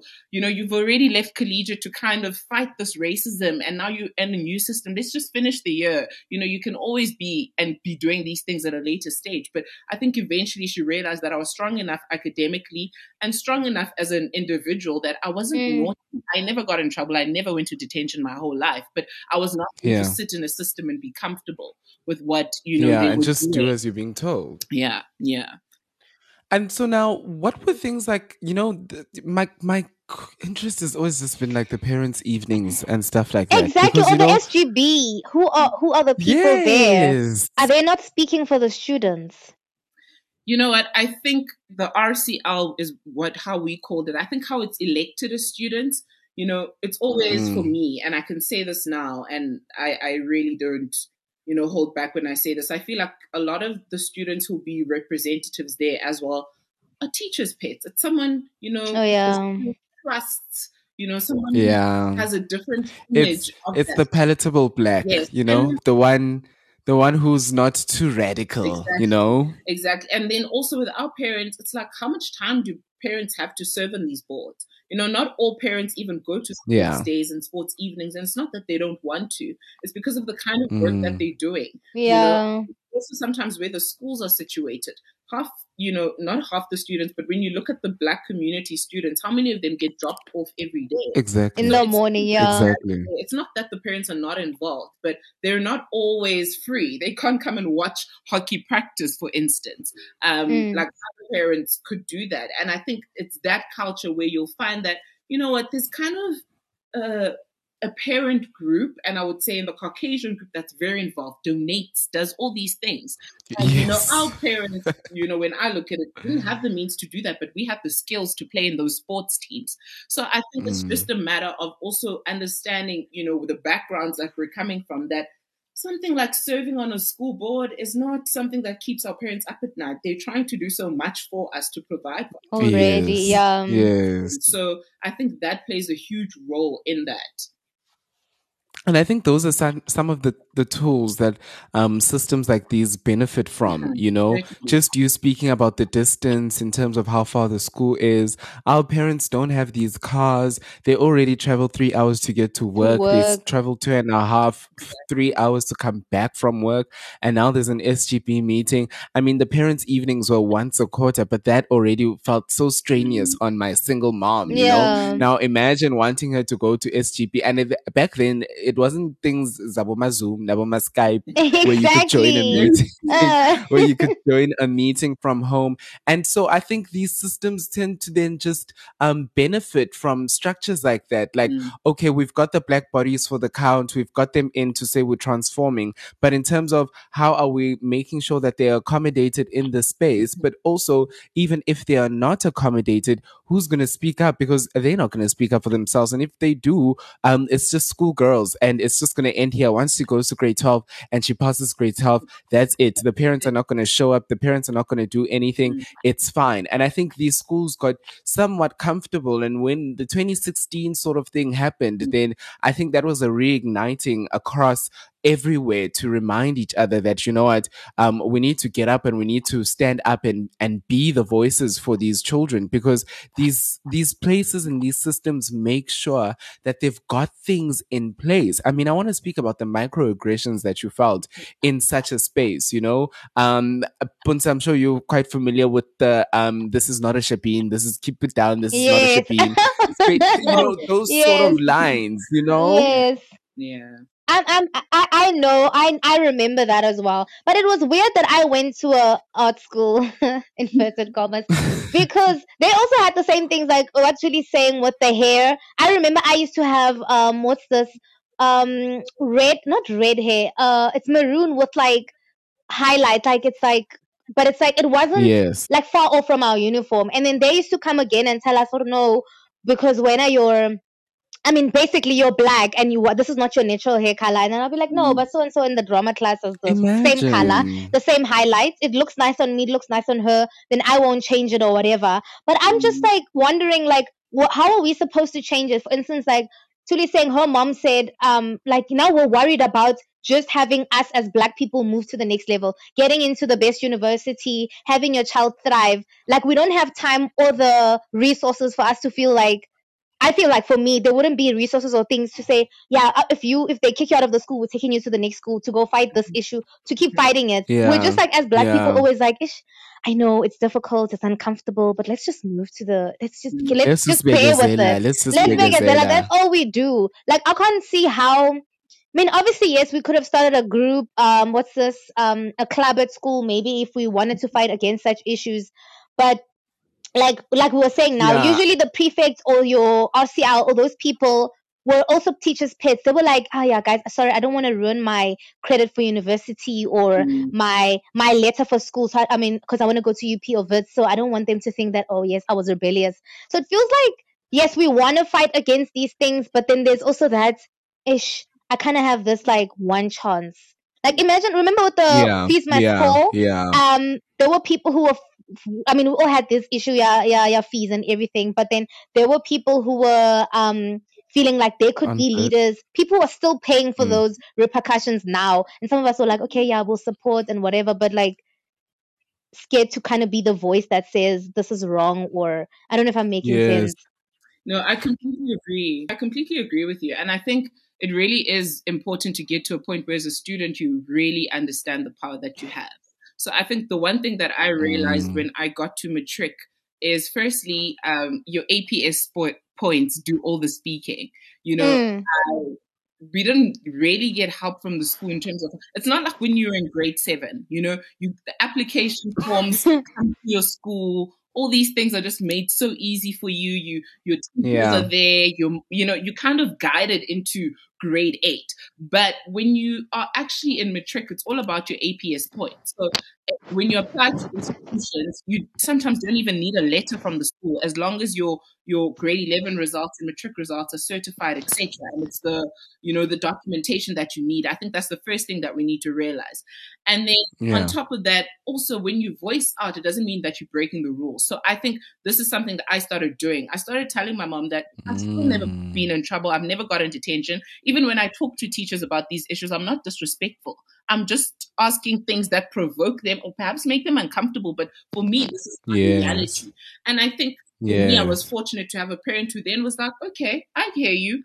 You can go ahead and, you know, fight the system, you know, the way that you believe is going to work. Yeah. Clearly, you've given Mm.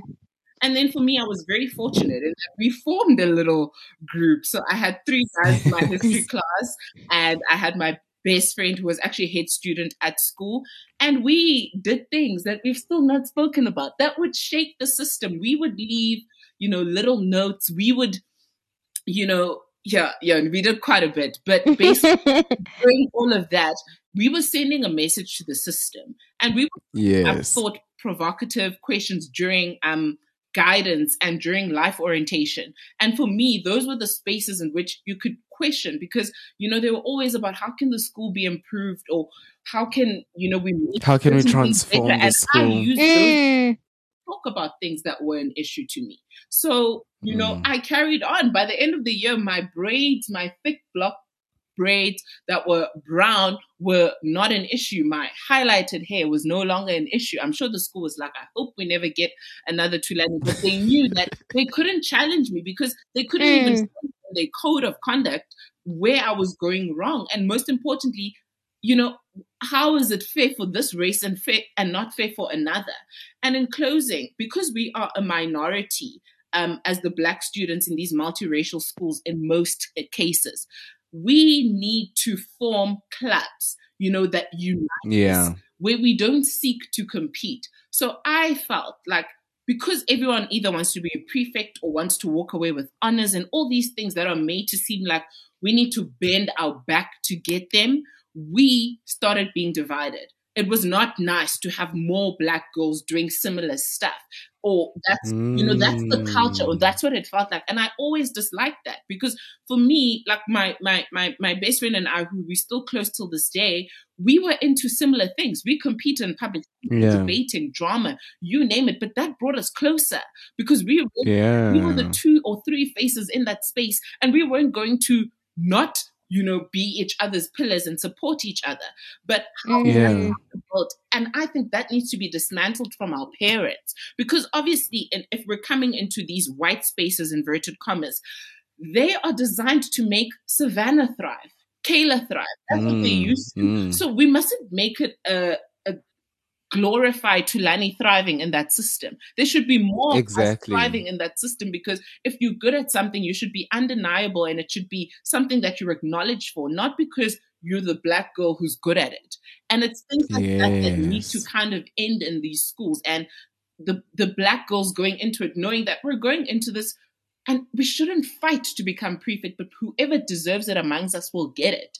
You know, Will get trying it. to break that competitive spirit of saying, let's be competitive, but let it be healthy. Because let's look at our white counterparts. You know, Mm-hmm. why is it that they're all happy and we'll all push for each other to become prefects?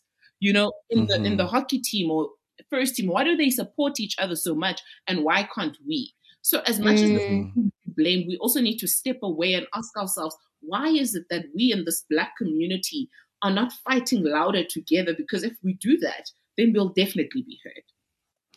And uh, for me, it speaks to the tech. It speaks to the techniques and the strategies that these institutions and these systems would use. That um, or when you walk in, like you said, in grade eight already, just already at prefect at that camp, that orientation camp, you're just seeing two black girls. That sends a message that only one of you can make can make it. We can only have one good black tennis player. We can only have one good black hockey player. And it's either you're that or you find something else to go be the good person at. Whereas with them, they can have their friends and all of them and they can, like you're saying, root for each other. But these are sort of the techniques. I've heard I've heard of schools in um Limpopo that were even um when it comes to SGBs and parents joining the SGB and standing up for their children and being their children's keepers, they'd get there in the SGB meeting, the whole meeting is in Afrikaans.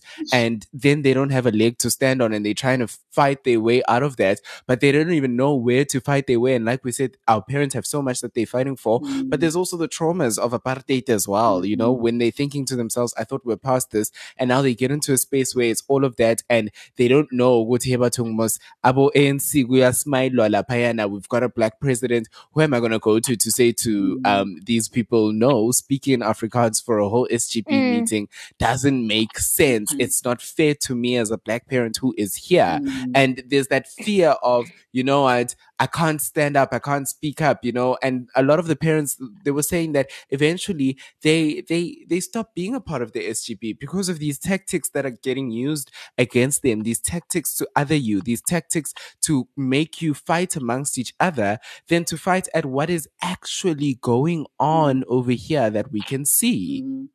And that is true. You know what's what's interesting with the Corn, um, Cornwall Hill College? So one of the girls uh, spoke up there against the racism that they were facing. Um, she says that one of the teachers told her that your hair is unpresentable, it is messy, and is and it is not the Corn um the Cornwall way. Um, and so someone on Inst- on Twitter was saying here, as Muriel Makulana says, the story of Cornwall Hill College is similar to what happened at Curro, Pretoria Girls High, St. Mary's, and other schools. Removing kids is not a solution. Blacks Mm. must fight. Or racists will dictate that we must live at townships to avoid racism. Now, for me, that one is a double-edged sword, you know. Um, and Thuli, I want to throw this one at you. Did you feel as though you leaving within your first six months there, um, y- y- y- you were a betrayer in some sort of a sense? You you you're complicit to what is going on, or do you also believe um because the other side of that is that we can't burden um girls who are going into high school with the char- with the task of changing a whole system like that you know You know what? I, I I truly believe that in that six months, I left a mark. In that, mm. firstly, our our classroom structure changed. So we used to have two assemblies on a Monday and on a Friday. On a Friday, Yes. after you know, I had these few incidents that were happening, and I reported them. And my parent came in, spoke to the principal, who was new, actually coming from Pretoria Girls, um, our new principal in grade eight. Oh. Um, yes. So we then would not go to assembly on a Friday. Our class would sit and discuss these issues, and we'd find ways to work against these microaggressions that my five other classmates, because there were 30 of us in a class and five of us, four of us were black, one of us was a colored girl. So the five of us felt excluded in many of the tasks and so many incidents that happened during hospitality, during our EMS um, teachings, like, and there was just a lot of segregation in terms of how we sat. And even when you put up your hand, certain teachers wouldn't answer you. And all these things were like happening that we were all noting and frustrated by. And when, you know, I reported it to my parent, I was like, firstly, this is what is happening and I'm not happy. And she came in and then you know, there was another parent as well who also stepped in and said, My child is also in the same class and is not happy. And these are the issues we then, the five of us went, we spoke to the principal about what was happening, and we were seen as the class with the racial issue. Meanwhile, there Ah. were black Hectic. girls in the grade who were going through similar experiences, but just that already triggered the talk. And I was like, for a school to change, a school as um, you know, collected and in its system as collegiate to decide that on a Friday, we're going to sit out assembly to try and end this, you know, or bring about a solution to this, for me was something that had never been done and was a good start. But Mm. also Mm. inspiring because also you now become labeled. So we became the five girls that were labeled to a point where it was Oh. because what Mhm. happened is you would keep the same class in grade eight and nine, and then once you chose your subject, you'd move. So there already talks about perhaps, you know, our class needs to be reshuffled, perhaps the issues with this class. And for me, that didn't solve the problem that was happening at the school. And there's only so much in grade eight, you've just got into the school, you're still in the Yeah. initiation phases. So there's only so Mm. much even your own parent can do. So I felt like already, like, you know, I mentioned to you guys earlier on that not all parents could go and watch hockey practices. Mine did because I was in mm. the under 14A squad and I wasn't being passed the ball. And the only other person who I would then pass the ball against and we do warm up drills was a goalkeeper who was also black and we had gone to the same primary school. And this didn't make sense to me because goalkeepers were trained together, but that's how uncomfortable the other girls were around this girl you know, is seeing things apparently in terms of the racism that is in this place. So it was it was in the little things like that. And for me, it got to a point where I was like, you know what? I am a 14 year old with so much ambition who wants to get involved in school. And actually, I'm so discouraged here. You know what? The mm. teacher, I remember, she called us, you know, and, and asked the, the black girls who were in my grade. And we had a chat with her. And she was like, you know what? What you guys did is so brave because a lot of these girls have given up on some of the things that they wanted to do because they're not given this opportunity. And the fact that yeah. they're fighting is good. And I hope that you guys stay united in this. But there's only so much you can do. So now it's like exactly. you're gonna end up getting to a point where you you don't like the thing. So I wanted to quit hockey. And my mother was like, You're not going to quit hockey. You've played it since you were young and you enjoy it. And the only reason you want to quit it is because people don't want to pass you the ball. And that's what they want you to do. So it was yes. little things that you had to then realize that firstly, this is the system, this is the culture. And now the things that you love to do, you're beginning to hate, and you're only 14. So yeah. that's for me. I was just like, I'm going to get a fresh start. You know, I fought this, and there's letters that have been exchanged. My parent has come in enough, and there's only so much that can be done. These old women who are teaching the school still don't see that they're wrong. And I don't want to be the person who's walking around, you know, for lack of At a better 14. word, yeah. 14 and has this burden over her. I want to still be able to do the things that I love. And I'm so fortunate to say that even when I walked out of matric, and even though going to a different school didn't mean there wasn't racism, I went to a co-ed school and there was still a lot of racism and there was still so many experiences.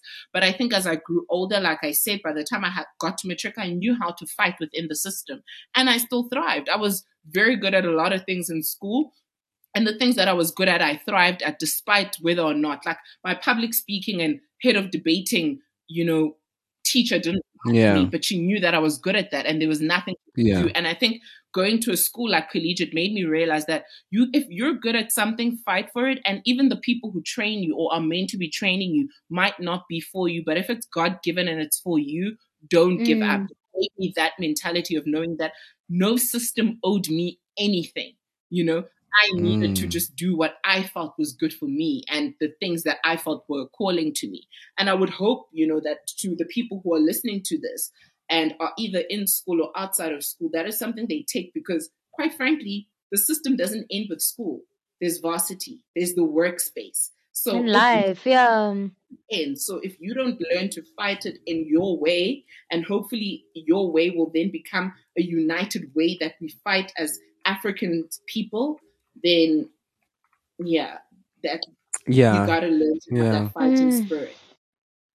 For me, you see, that's the thing that's also disturbing about that fighting spirit is that then it feels like at such a young age you are being um, trained to have that angry black woman narrative coming out already. You know, um, by the time you're 18, it's something that you you have because you've been speaking up and speaking up and speaking up. It feels and becomes as though it looks as it uh, it it comes across as though it's innate whereas it's systems like these that are boxing in a sense like that, you know? Very true. But also, we need to ask ourselves why do we allow these labels to define us?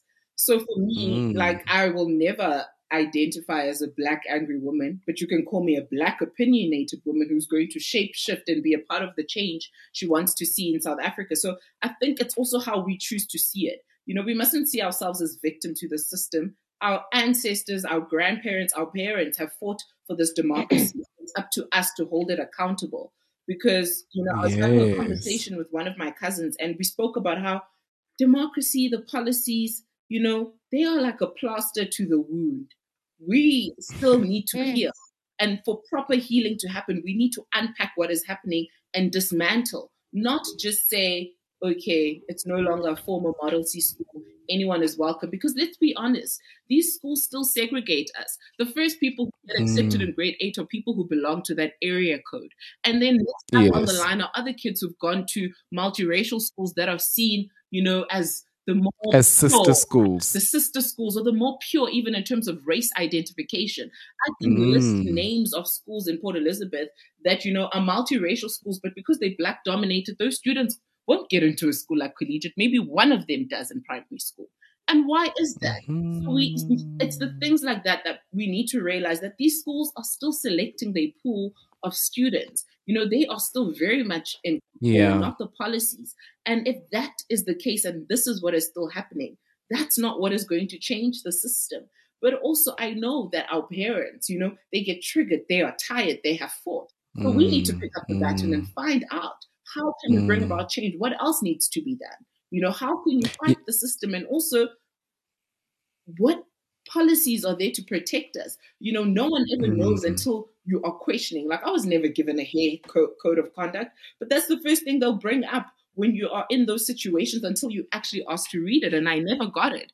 And I think it was through realizing that, you know what, this system is controlled by the people who teach. They they've Yes. always had a rule. They prefer girls with stockings or you know girls who have relaxed hair and it's Mm. all tied back. So when things you know like an afro come and it makes them uncomfortable, they find a way to normalize it until we're only much older to be like, what? I allowed that to happen. So I think we need to question these Mm. policies and understand these policies as scholars and people who have left these schools and hold them accountable. Yeah, yeah. I think, um, w- yeah, like for me, I, I, the the question is, who? Like like i love what you're saying about um what you call this um democracy is being it's up to us to hold democracy accountable. So wherever we see an issue of non-democracy taking place we need to call it out and go ah, ah that's not what you promised. And we need to put it on blast and make sure that what justice is deserved there is actually served.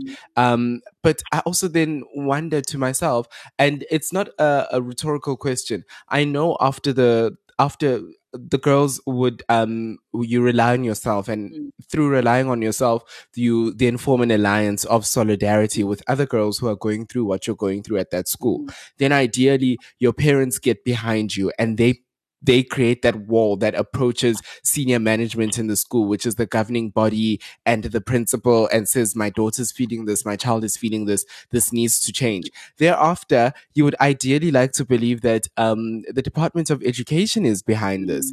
But it seems like Opanyaza Lesufi and his people, or the, just the general department is very um, reactionary to what's going on in terms of oh there's a flame there let's go put it out we condemn we condemn oh there's another school that's happening there let's go put out that flame we condemn we condemn Yeah. there's nothing that's like saying hey guys there's a pattern here. Maybe we need to figure out what is the common denominator at the root of this pattern and deal with it from that source. And so in my co- in my next question is without if we're going to take government out of it who else should be my sister's keeper we've got my sister my sister and her friends we've got my sister and her parents who else in there needs to be my sister's keeper in these spaces I think the people who need to be my sister's keepers in those spaces are our black teachers. Why is it Mm. that in a former Model C school, the only other black teacher will either be there to teach LO or isiXhosa or that vernacular language? Our teachers Yeah. are skilled. Firstly, I think the system needs to change. The system never changed. You know, the teachers who are at collegiate and Grey and all these amazing schools that are still, you know, keeping us indoctrinated and, you know, a system that we are still fighting is because they probably went to those schools and now they go back to teach there and the system never ends. How many black teacher, how many colored teacher, Indian teachers do we have across South Africa? But why is it that even though we're in a democracy, that if you go to a township, uzawufumana otishara no tisharakazi who are black, you know, the Yeah. principal will be black and everything about that school will just be black people. black And I'm not anti that at all. All I'm saying is that it's still sending a message that multiracial schools belong to white people. If teachers can teach Yes. maths at the township and teach maths at northern area schools, why do we not have black maths teachers in our in the schools that we go to in the suburbs? So that is an issue that I think you know would help this issue because often it's just now students and a teacher who's also a puppet to the system who's perhaps yes an integral role in the system and it's like, how are you going to bring about all these change when all these people who sit in the staff room don't think there's anything wrong with them? They think they're Yeah. not racist and they can acknowledge that Thulani is a well spoken student who debates and plays sport and is academic. But that is not the issue. You know, if you have Mm. never been exposed outside to what you've become accustomed to, it's so easy for you to think you're not racist or you're not what is what is another word because perhaps you know racism is something that people run away from but you're not exposed in Problematic. know, you know um that you're not explode ex, ex, uh, what am i trying to say you're not exposed to blackness to know that you Mm. actually are part of the problem because then when you see people acting in a way it intimidates you you think it's Especially when it's different from yours. different from In the slightest of ways. it's, it's exactly what you're not accustomed to. And that's the problem. If South Africa is such a democracy, why don't the teachings and um and our teachers represent that when we look at schools? And it's like Mm. it's still maintaining that white is better. So, for instance, a school like Collegiate that will have only 15 or 20 black students out of 150 in a grade and mostly white teachers producing a 100% pass rate makes, you know, it's still Yeah. getting a message there that Yeah. take your child to this school because it's better. She's going to get a 100% pass rate. She's guaranteed to pass matric. Meanwhile, every year we are trying to celebrate little strides, little strides in our townships because they don't have the same, you know, um, facilities. And it's like, how is How- yeah, yeah. Like this is something that I'm still trying to implement and I hope to be a part of. It's like it doesn't make sense to me why our township schools and our northern area schools don't have clubs like debating or book clubs and stuff like that. Yes. The facility is already there. We're not asking you for uniforms and stuff that are expensive, but these are schools Mm. that are going to you know encourage these students to be very vocal and to to be very opinionated but to also you know feel a part of something. But our schools don't have this. If they have a soccer and a Mm. netball team at most you know this is celebrated. But why is this? Why is it that these former Model C schools offer so much, and we can't do this, you know, for township and northern area schools. So for me, it's the whole education system that I believe needs to be dismantled in terms of where are teachers placed? How are they getting these positions? We need to see white teachers in township schools. We Hey, need look, to see Sheen, colored yeah. teachers in. It needs to be dive. it needs to be a representation of South Africa and what the Rainbow Nation was meant to be, but it's still not. It's still for the privileged. Model C school, former Model C schools are still for the privileged. And in closing, our parents, when they also take us to this, these schools, it, they can feel sometimes submissive to them a little bit because in a way, it's an accomplishment to take your child to a former Hoerskool or an all girls school Mm. that operates like a private school, even though it's a it's a it's a public school. And I think you know when these things no longer feel like accomplishments, the kind of school that you're taking your black child to, but in actual fact. We can go to any school and any of the schools that we get will give us this quality. Then things like this current system that we live in will begin to be dismantled. And that's the thing. These schools are built on that. And it's like, how are you ever going to understand a different culture, a different perspective if you know absolutely nothing about it? And it will take the government because, I mean, you know, the system plays a huge part in placing of teachers. Just like, you know, when there's crisis and children can't get into school, they become a part in placing of school. So it's how that is Mm. done.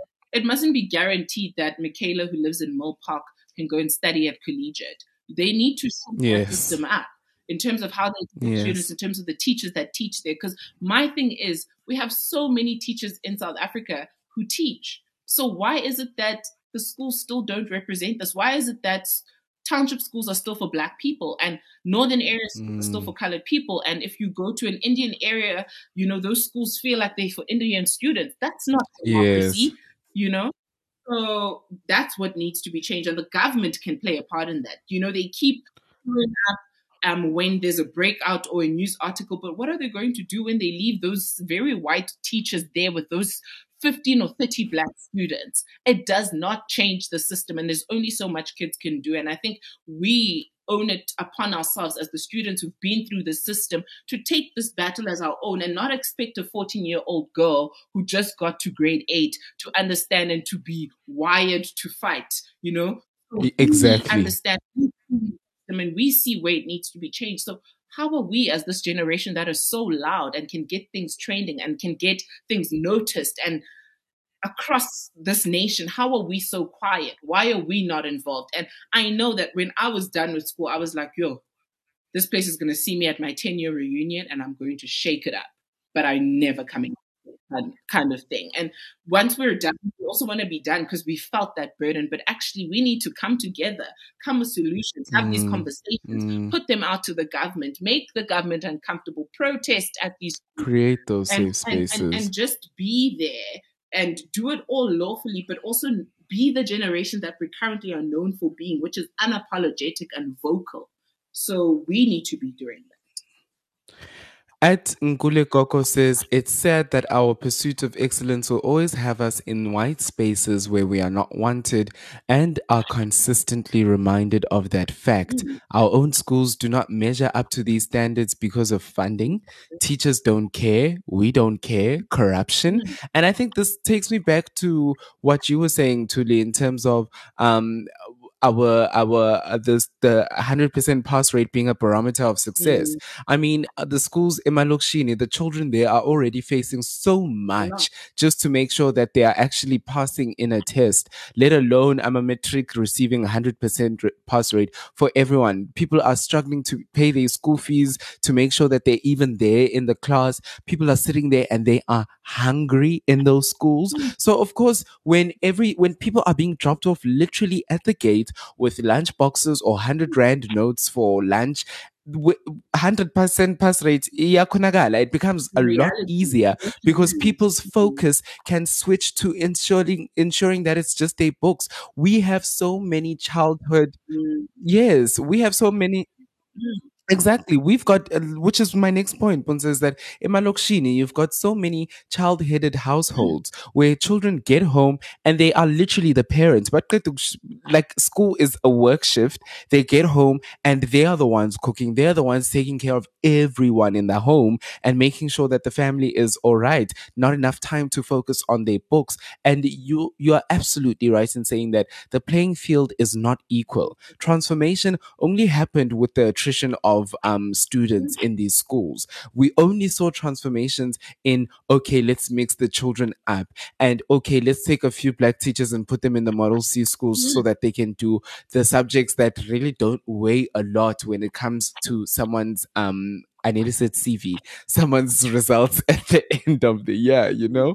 Um, and we really need to question that. The only reason I was leaving government out is because uh, I really want us as individuals to sit down and ask ourselves, how can we be our sisters' keepers, you know? Um, who, what else can we form apart from a government institution that could go around and do a quality assessment check on these schools that these girls can complain to and a body that these girls an ombudsman that these girls can go and say listen my my i'm not i'm not being taken you know a girl scout but a black girl scout a, a, a, a people of color girl scout and once you enter a, a what you call this a previously model C or white school and you are part of the minority of um people of color, especially girls, people of color, you can you can sign up to this space and this is a space that allows you to um express yourself in that sense, but also fights for you. When you send a complaint to your parent, you tell your parent, you tell your teachers,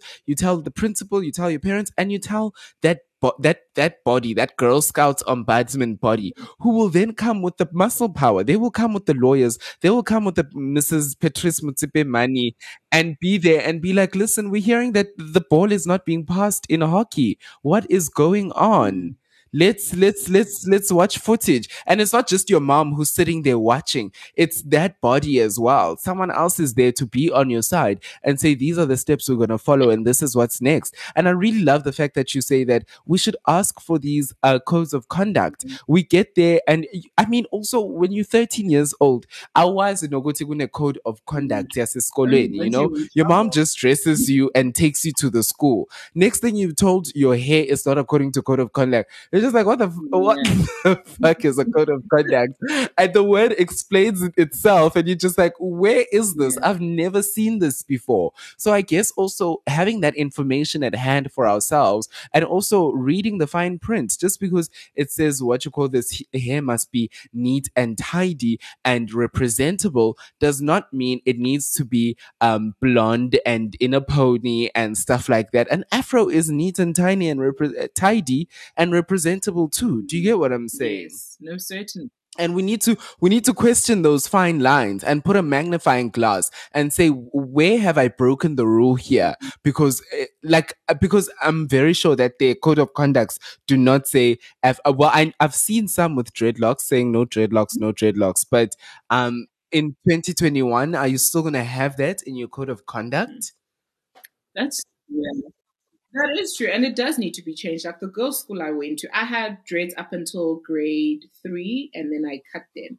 Cutting my dreads was not um, because of what a school said. I just wanted to have relaxed hair, to do braids like my friends, and all of that stuff.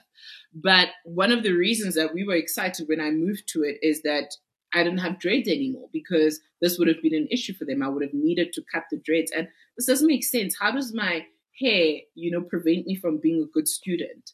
Um, the yeah, it's it's the distraction line that they love to No. use it's a distraction but it's a distraction because it's it doesn't grow in the way and the manner in which these schools wanted it. Exactly. But there's absolutely nothing wrong with it.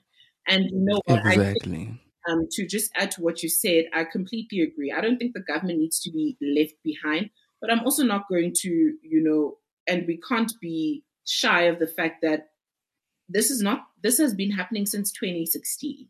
And what drastic changes or policy implementations have happened from government to try and prevent this? Not much. So mm-hmm. these schools still feel like they have the power. These principals, Yeah. you know, the teachers that get into that school, that's the message that- it sends Yes, it's still like when I think about it, I'm like a lot of these girls' schools aren't private schools, but why does it feel like they're so private owned with the way in which you know the the government and SGB and complaints can interrupt and yes that process? But why is it that they still feel like they're very white owned? But also, I'm not saying that we just need to focus all our attention on these schools. We also need to focus on our attention on making our own schools in the townships great schools. And we can do this as people who are former students. We can. We're not in a generation where it's a rare rarity to be a lawyer or a doctor or an actuarial Mm, scientist. mm, We're an educated mm. generation we the generation that's gone to university and has done ample of stuff and you know we're fighting issues like unemployment and stuff. yes yes So how are we as now the students who've left these schools going back to help in township schools and becoming the girl scout that you're saying because i absolutely agree with that Bee that we need to become those people that form these bodies so that when my children go to school i don't want to still go step in there and fight for the color of skin you know that for Yes. me i would have failed as a parent that is Yeah. still an issue because these Mm, things upset me and mm, I did my part and my parent did my part and the mm. girls and the, the community I formed did my part, but we did our part and we left. And now we need to do our part and go back because we now realize, and especially for us, because let's be honest, we're not trying to discourage our black students to not want to be in positions of leadership and to get exposure and opportunities. And it's going to feel like that when all we are saying, and as the older generation, is that they need to fight and be united from grade eight. Now they feel like they're at war at school. And I mean, Yeah. spending five years of high school, seven years in primary school. Shouldn't feel like war. It should feel like this is where you're finding yourself, your talents, your gifts, and what it is that you want to do with your life. It should be an environment that cultivates that. So we need to be the people that make that system uncomfortable. The older generation, the people who've left school, who know the system, who struggled in the system, know the issues, and now we need to sit down and bring about solution, do podcasts, do live videos, find out these policies, and actually be accountable and make South Africa uncomfortable. Because we can certainly do Mm. that because there are so many of these schools across the nation that if we start this conversation and we make it stick, they're going to get uncomfortable and the government will realize that they need to intervene. Yeah. Jeez, Thuli, I mean, thank you so much for being here. Um, you're definitely the perfect person that we could have gotten to speak about this conversation. I just wanted to ask, give you a shot, um, to let people know where they can find you and where they can find the Stride Institute as well, if they want to get into some sort of training, um, for competitions and con- yeah, and yeah, yeah. Thank you, Bee, and thank you as well for having me. I really enjoyed it. I can't believe, you know, we've gone on this long. I'm going to, going forward, also just hold myself accountable to see who I am being a sister to by being their keeper. and you know Mm. and how people can get a hold of me is on social media. It's Thulani Ndzotyana. And yeah, social media being Instagram. And then I think the easiest way to also find me is by typing Stride Institute and looking for us on Instagram, but also on Facebook and popping us a DM or an email. And you know what? Stride Institute is something that I'm also going to use to be my sister's keeper. I believe it's something that I've already started doing, Mm, you know, mm, yes. I was going to schools, and particularly where I'm from in PE in Motherwell, a township that is highly faced by the drug issue. I was going back, teaching them public speaking, motivating them with my story because I've also grown up with a single parent, grown up in the hood, grown up, you know, with similar circumstances that they've had, and just empowering them Yeah. to let them know that that is not their final destination. So that is what I'm going to use Stride for to shape South Africa to what I want to see it for. And thank you for having me. No, it's it's actually thank you so much for being here. And I think um this conversation is definitely not one that is over. This conversation is one that needs action behind it. Puntsa, I am challenging you and I as well. You know, we can't just sit here and have this conversation. Yeah, we definitely will be accountable. Thank you so much again, Thuli. And let's get into a bit more of the show. Mzansi Recap. You're listening to The Rewind. Word on the street. Here we go again.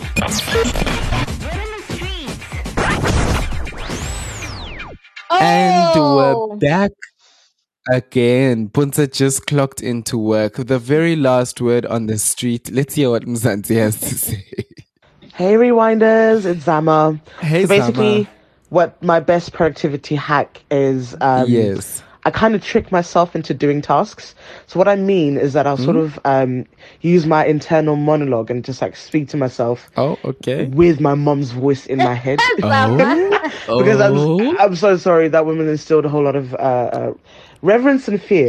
and so basically, I will sort of be like, okay, Zama, uh, uh let's just do one uh, a session of uh, email replying. And then knowing myself, the next thing Vele work will then start happening because then I'd want to just clear the whole the inbox, for example, yes. or clear the dishes, for example. Might as Oh. well.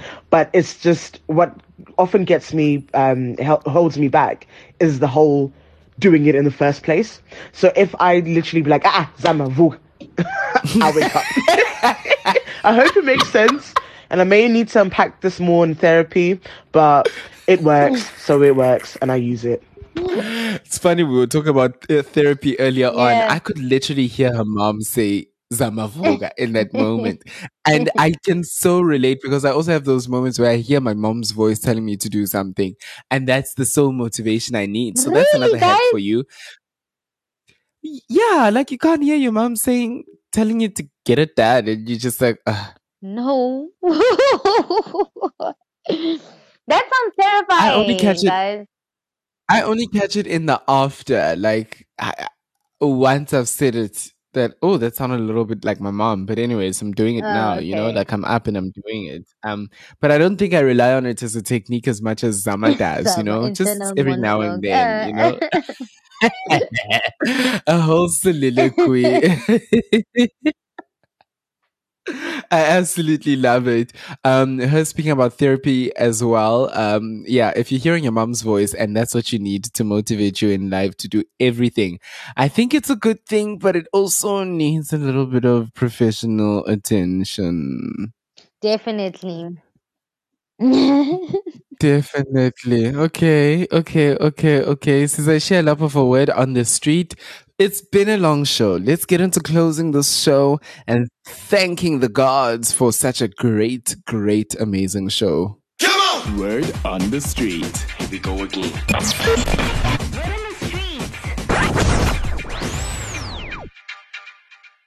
Follow us on Twitter and Instagram at the rewind underscore SA. And send an email to the rewindsa at gmail.com. Yeah, like I literally just said, it's been quite an episode. Uh, really, really enjoyed the discussion with Thuli Ndzotyana. Thuli, thank you so much for coming and joining us. You can find her on um, Instagram at under at Thuli underscore Ndzotyana. Good, uh, N D Z O T Y A N A. I was to say good luck spelling that. And then I realized I can't do that to our listeners. Yeah.